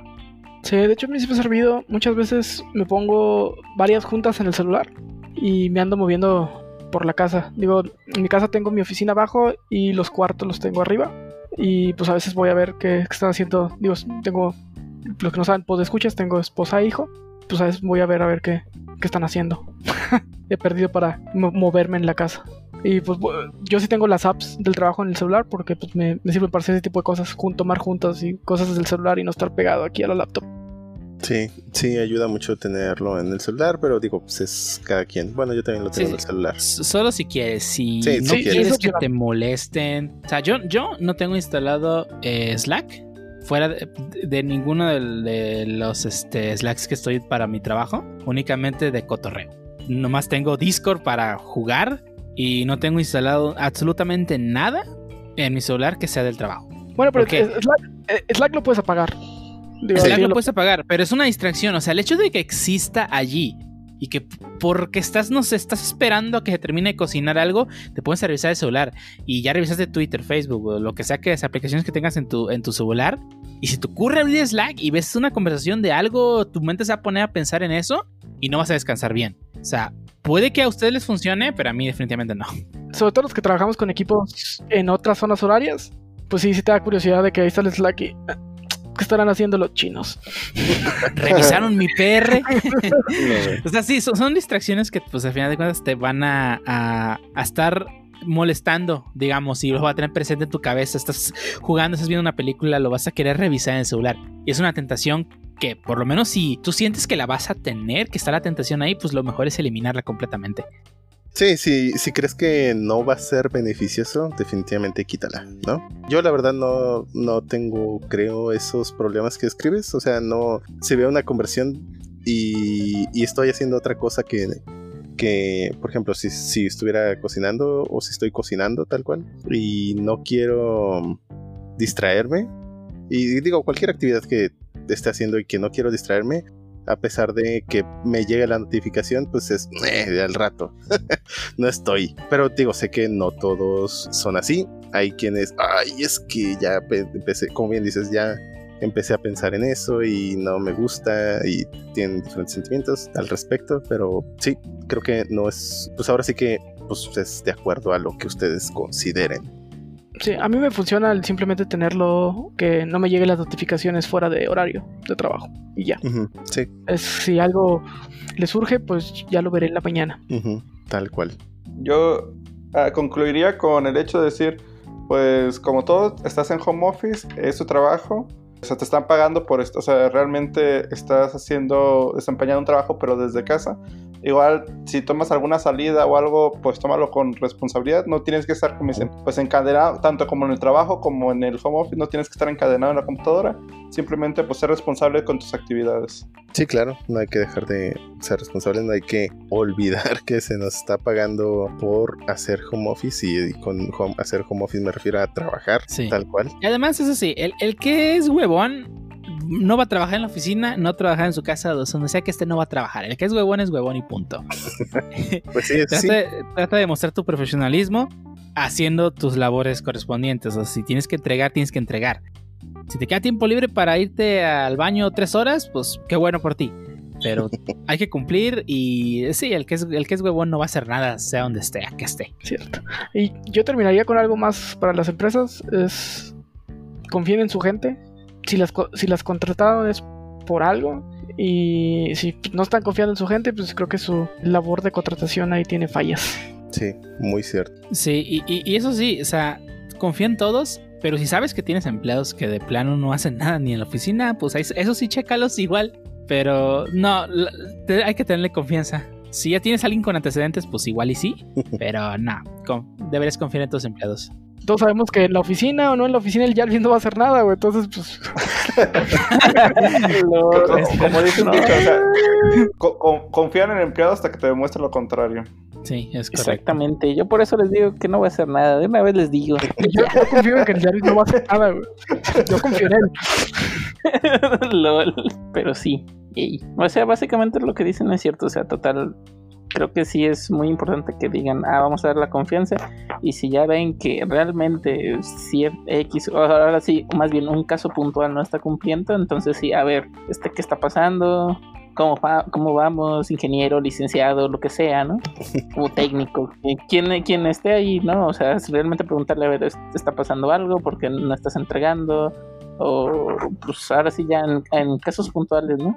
Y tratar de darle la confianza a todos, más que nada, sería como consejo. Gente que se pasa de lanza siempre va a haber, ¿no? Ey, Sí, pero todo el mundo sabe quiénes son, así que... ah, ese varón. Ah, digo, ¿qué? pero- bueno, si alguien quiere agregar algo más, Sí, extraño el Rhino Hero, pero bueno. Yo sí extraño la oficina. Yo también. O por lo menos la Se interacción, la interacción con la gente. Ah, digo. Los patos. eh, Los patos, lo- los miércoles de juegos de mesa. Ah, sí, cierto. Extraño, extraño la interacción con la gente, digo, más allá de trabajar en la oficina, porque realmente pues, mi silla no está tan mal, tengo un escritorio, tengo un espacio dedicado, entonces no me va tan mal. Pero creo que la interacción sí es necesaria. Digo, creo que este podcast nació mucho en esa búsqueda de interacción que ya no tenemos tanto. Entonces, sí, sí, sí, le Use- usen Discord, usen Discord. Sí, lo Siempre, eh, mientras no los baneen de Discord, eh, suscríbanse a varios servidores con temas que les interesen. Pueden conocer gente nueva, hay mucha interacción ahí. Obviamente viendo pues, interacciones este, sanas y no nomás hate o lo que sea. Pero pues es, es cuestión de hablar con gente. Hay formas. En internet ahorita vivimos en, el mu- en la era en la que podemos comunicarnos con todo mundo sin necesidad de estar presentes en la misma sala. Lo cual es muy chingón. Pero, eh, hay formas de hacerlo, hay formas de comunicarte con personas. Ujú, Cierto. Pues creo que es todo. Damos por terminado ese tema. Si tienen algún comentario o alguna práctica, mala práctica de home office que les haya pasado o que conozcan a alguien que les haya pasado, pues nos lo dejan como comentario y en nuestras redes sociales. Y bueno, vamos a pasar entonces a las despedidas.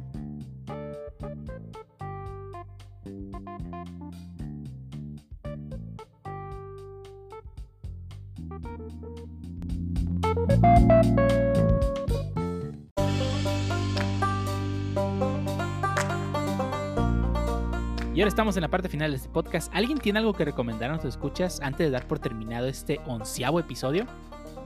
Yo esta vez les voy a recomendar un podcast que se llama otro, bueno, se llama Desde Abajo Podcast. Es de cine de terror de serie B.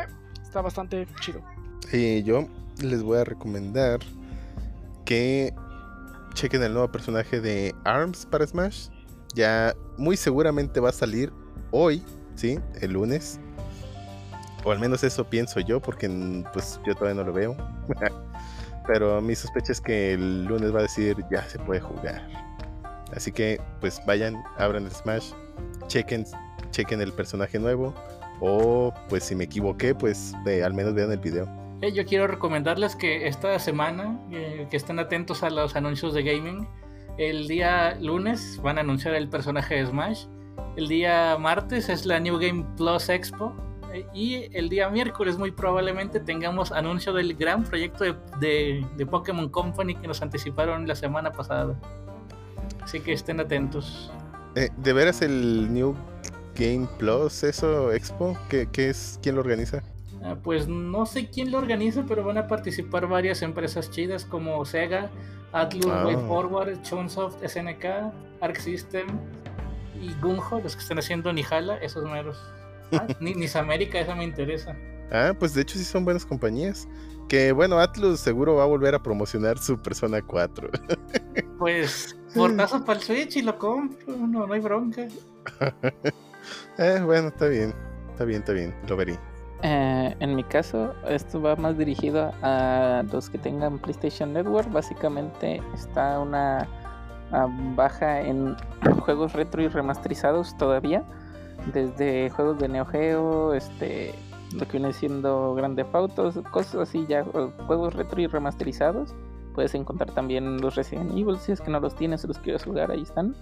Eh, los precios pueden rondar desde los 3 dólares y el más caro que me tocó ver creo que anda como los 30, que es el de Bayonetta Vanquish. El bundle del décimo aniversario, entonces realmente, y eso es el más caro, puedes encontrar, reitero, de 2, 3, 4 dólares, que traducidos a pesos pues no llegan a veces ni a los 100 pesos, entonces creo que es una muy buena oferta, aprovechen. Y mi recomendación sería, estoy empezando a jugar Total War Warhammer, es un, de la saga de Total War que tiene pues bastante juegos. Eh, es una orientada más a la fantasía y al mundo de Warhammer. Está bastante bueno, está algo complejo, pero si te gustan los juegos de estrategia y puedes administrar tanto campamentos como ejércitos, eh, bastante bien recomendado. Ah, sí, esos de Total War son muy recomendables para cualquiera que le guste estrategia tanto por turnos como de real time, batallas real time. Digo, tiene las dos cosas. El estilo de estrategia por turnos se parece de repente, no, no, no es una copia eh, exacta, lo cual también está chido. Y hablo de que se parece un poquito a cómo funciona Civilization. Y la batalla es tal cual real time con ejércitos de miles de, de unidades. La verdad está también muy bueno. Incluso si te gusta solo la parte por turnos, hay maneras de brincarte las batallas real time si quieres. Si no, puedes pelearlas. ¿Y Diego, qué nos recomiendas esta semana? yo esta semana les voy a recomendar, y como todas las semanas lo hago, nomás que esta vez pues es este, un manga que no, no me gusta. Pero pues está gratis y pueden leerlo si les agrada. Como cada semana, saben, este Manga Plus está liberando una tanda de episodios para que te quedes en casa a leer manga. Solo que esta vez liberó Blue, no Exorcist, Blue Exorcist, este manga shonen, este liberó los capítulos del 16 al 34. Eh, la verdad, mm, lo leí, no se me hizo tan interesante. Sé que tiene muchos fans. Eh, pues si quieren dar una oportunidad adelante. Em, digo, es un manga muy, muy, muy, este, no sé, tiene muchos tropos del, del shonen que a pesar de que pues, a mí me gusta mucho leer manga shonens y entiendo que existen muchos, si hay uno que tiene muchos clichés, pues no me agrada bastante, como también Black Clover, pero bueno, es otro tema que podemos tocar algún día. Pero lo que sí les quiero recomendar es que si están en Manga Plus, le echen un ojo al manga de Dragon Ball Super, que esta última saga se está poniendo muy interesante.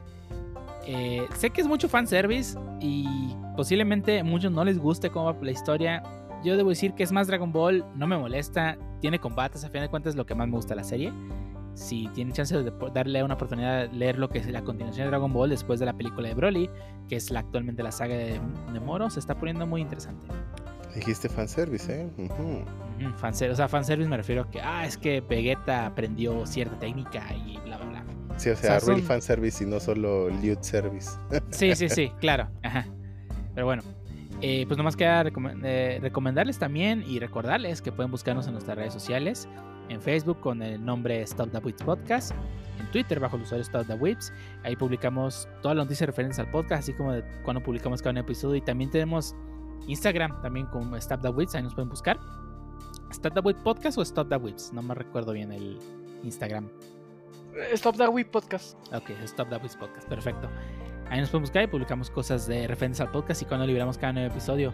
También recordamos que pueden suscribirse a este episodio y a los subsecuentes en las plataformas de Anchor, iTunes, Spotify y YouTube.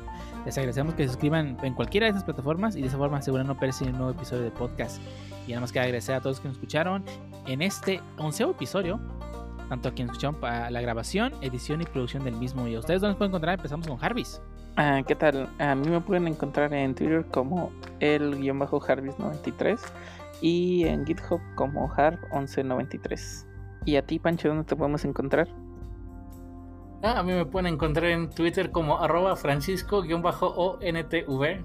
Hago shitposts de Nintendo, a veces waifus.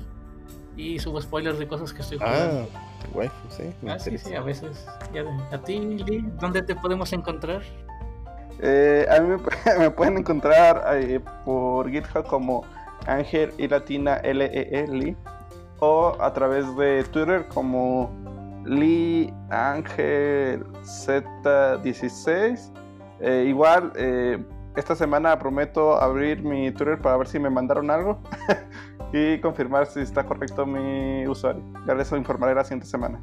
¿Y Chotur, a ti dónde te pueden encontrar? A mí también me pueden encontrar en GitHub eh, a través de la URL github.com diagonal XOTL.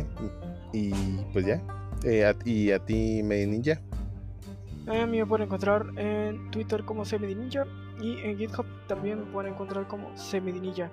Dio, ¿a ti dónde te pueden encontrar? me pueden encontrar en todas las redes sociales con el usuario Lord0 y 40 seguidos. Ahí prácticamente todas estoy exactamente igual. Y eso es todo. ¿Algo más que agregar? Vámonos. Hey. A cenar. Vámonos. Hacer como office. Se bañan, por favor. Se lavan las manos. Bye. Bye. Bye. De, digo, no de los fans, sino. No, de... no había mencionado los buenos Ah. reviews. oh, bueno, Y la pues, tormenta llegó a tu apartamento, ¿eh? Sí, sí, tal vez me está cayendo a mí. Eh, Shoto, ¿quieres pasar al siguiente tema? Eh, bueno, no. Bueno, luego doy yo.